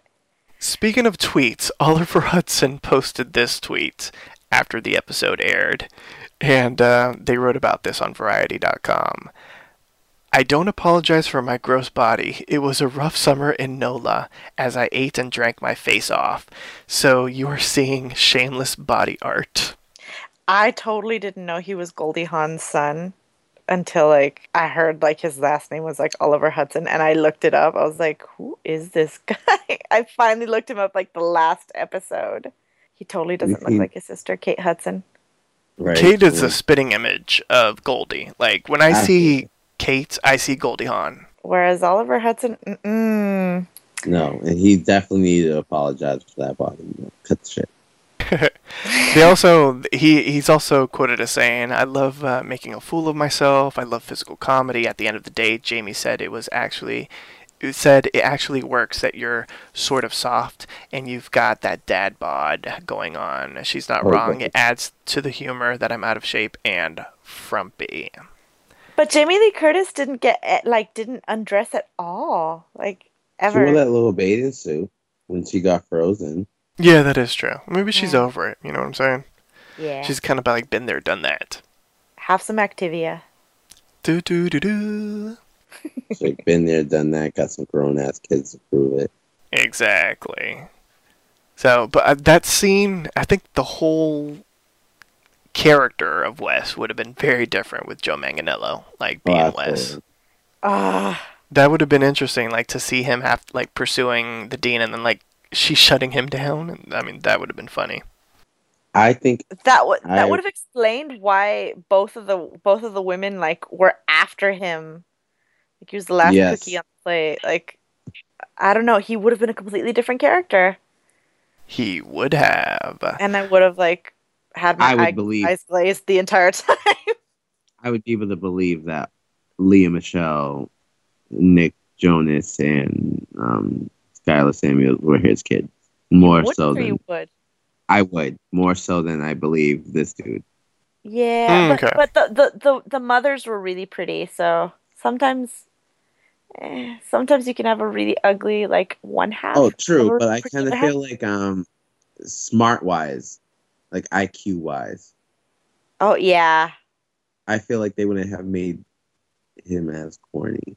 Mm, okay. yeah, yeah. That makes sense. Yeah. Yeah. So now it's time to grade the season. We do this at the end of every season of a show that we cover. So you're going to grade the season. You're going to give the season either an A, B, C, D, F, and pluses and minuses are allowed. So you can give a B plus or an A minus, you know, whatever tickles your fancy. And I want you to explain the grade that you gave the season. So, um, I've been picking on Priscilla first throughout the entire episode. So, let, I'll do it backwards. Wilson, what's your grade for the season and why? I'm gonna say uh, I'm gonna give it an A minus. It was written Wow. well. Um, uh, it was stylized very well. I think it would have been maybe had a little bit more pop and a little bit more.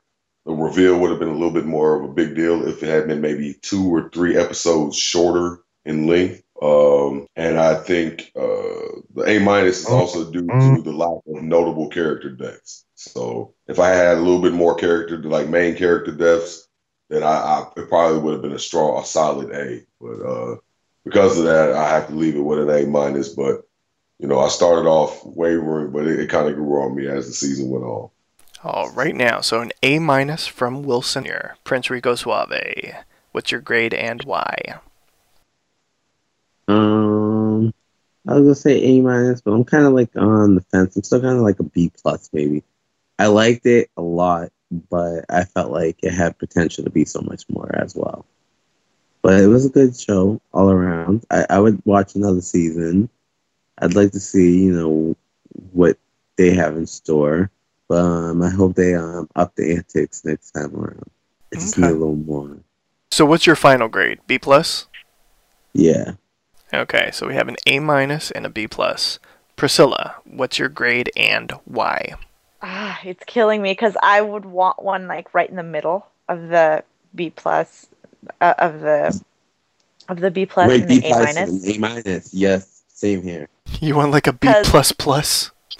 yes, because I'm gonna say that I loved how the show was stylized. I loved all the references that they gave, and I, I loved how they portrayed like the fun, the deaths that were there, like Coney and Chanel Number Two and Candle Girl. Like so, the deaths were funny and made sense. I just wish, like Wilson said, that there were more like main character deaths.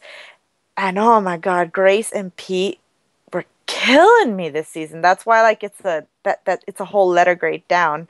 Normally I really like like things that are dark comedy and like pop culture like Eve and this those two killed it.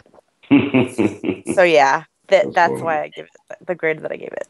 So, what's your final grade? A B plus? Aw, I can't have it in the middle. Fine, I'll B plus. Okay. I'm gonna give it an A minus as well. I was actually gonna give it a solid A, but there were a couple of uh, a couple little faults to the series. I mean, it's the first season, so hopefully they learn some of the mistakes when they do a second season. But I think it was a very strong first season. It was hilarious. I think the deaths that they did show were very good and hella entertaining. I thought all of the characters really were phenomenally done.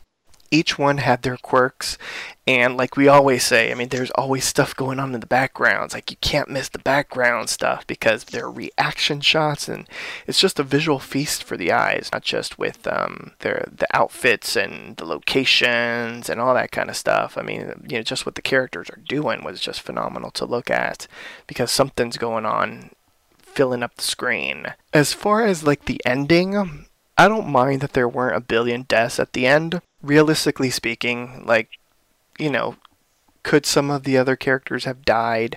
Sure. But uh, I don't know. I, I think the characters that did die, some at least somehow, like there was a reasoning why they died. So I'm I'm fine with the characters that didn't die, not dying and uh, I like that the killer got away with it. So that a lot of the other killers in the team died, but then there was like the final girl killer. She was the final girl of the killers.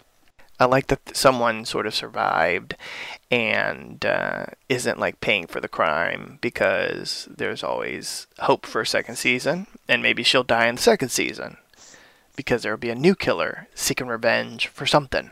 Maybe, or maybe not. Maybe they're just going to be batshit crazy. I love that our homegirl Denise Hemphill is still alive. And I love that scene with Chad and Denise. It was everything that I could have ever dreamed up in my head. So, for all those reasons, I give it an A minus. I mean, there were little things that that I could complain about, but I think all of you sort of uh, said it already, so I don't really have anything negative to add as to why I didn't give it like an A plus or an A. Overall, I thought it was a solid first outing, and I'm looking forward to seeing it again, hopefully. So let's briefly talk about the future. I know that there's been this rumor of summer camp, but then all of a sudden, not Lea Michele, um, I think it was Entertainment Weekly, uh, when I was talking about ratings, said that maybe it might not be that. Of course, that could just be buzz, you know, so that people get off the scent of summer camp. But if there is a second season, and uh, let's pretend it's not at summer camp, where would you guys like for the series to be set? I think they talked a lot about how every single one of them wanted to be like a news anchor and how Zayday wanted to be like president and stuff. So ha- like seeing them like on like American like internship wise, like at Washington D.C. or something like that'd be per- that that'd be fun to do. If they can't do something like super kitschy like summer camp, at least tie in like their backgrounds together to have the Chanels doing something. Yeah, that's a good one. I was thinking maybe um working at a carnival or something like like Six Flags type thing, amusement park. I like that. yeah, I could see that. 4. Yeah, like a summer job, but like now the killer's trying to kill him around the amusement park. Yeah, I was kind of sticking to the summer thing for some reason. As like maybe they'd gone on vacation and bumped into one another, and like somehow Denise Hemphill was there, and they were all on vacation, and then a At killer struck, and they Oh my gosh. At Sandals would be perfect, and that's how Yeah. that's how they bump into Denise Hemphill. After Quantico, I bought sandals. or they do. Nah, they wouldn't do Quantico. No, no. But Denise does deserve her own spin off. That would be fantastic. I'm so glad. She she does she deserves a spin-off with her and Chad Radwell. Oh, that would be epic. Yeah. Where do I think they would go? Um, well, obviously they're in May. So if they continue on with the timeline, if they don't do like a major time shift or time jump, then it would be summer. So the next logical thing would be summer camp, like everyone has been predicting or talking about, or the rumor and whatnot. I would love to see summer camp. Like, You know, I've predicted this for American Horror Story forever. You know, wanting a summer camp and thinking they should do a summer camp. Them taking that concept and turning it into a comedy might be pretty damn good. So I'm hopeful that they do do summer camp. But if they don't, them working at like a Six Flags, like a theme park, that would be entertaining. Maybe like a prequel, kind of like a Pretty Little Liars thing, where they're like all in high school. I mean, they- if they did it with Sex in the City with the Carrie Diaries, they can do it with Scream Queens. But how they wouldn't have known Denise. She can come out like somehow, like the, it, They'll Ryan make her young. Yes. No, remember she, She plays herself her when she's young. self. so it, so it wouldn't matter. Yeah, that, that's fantastic. Right, that works out. Yeah.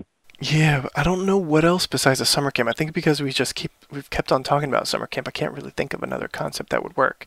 Ooh, maybe like Scream Queens uh, summer cruise or something, and they're on like uh, a cruise ship, Oh, on the boat. Yeah. and they all run into each other on the cruise ship. They all got it. They all got invites to the cruise, all paid for, and no one was suspicious until they all found each other on the cruise ship together. And it'd be a murder mystery sort of thing like Clue because they're all stuck in one location. Mm-hmm. And it's all a who done it within a, a specific locale as opposed to like the whole campus. That'd be fun. You know, plus you know the new added characters that are interested. Exactly. Yeah, that might be interesting. I want That- to flash forward where Zayday's president. Oh, that would be fantastic. So, on that note, we want to thank everyone for tuning in to Are You Afraid, Scream Queens. Thank you so much for joining us these past 11 episodes. We will have new episodes of uh, Are You Afraid, Scream Queens in the future if uh, Scream Queens has been greenlit for a second season. You can tune into our sister show, Are You Afraid uh, Hotel, for everything uh, American Horror Story Hotel. We also have previous seasons based on Coven and Freak Show as well. Please like us on Facebook by going to facebook.com slash PCR Are You Afraid. You can also like Papi Chulo Radio on Facebook by going to facebook.com slash Papi Chulo Radio. Visit papichuloradio.com slash archives to download this episode and many more. Registered users will gain access to our archives of previously aired broadcasts. You can email us with any questions, suggestions, comments, or concerns at contact at papichuloradio.com. Co-hosts, can you please wish the listeners a good night? Night, everybody. Hopefully, see y'all Right, soon. everybody. For my spin-off. Keep each other in hashtag cahoots. Absolutely. Thanks for tuning in, Keep us on everyone. American Horror Story. Yes, definitely. Thanks for tuning in, everyone. See you hopefully sometime, possibly in fall 2016. Good night, everyone.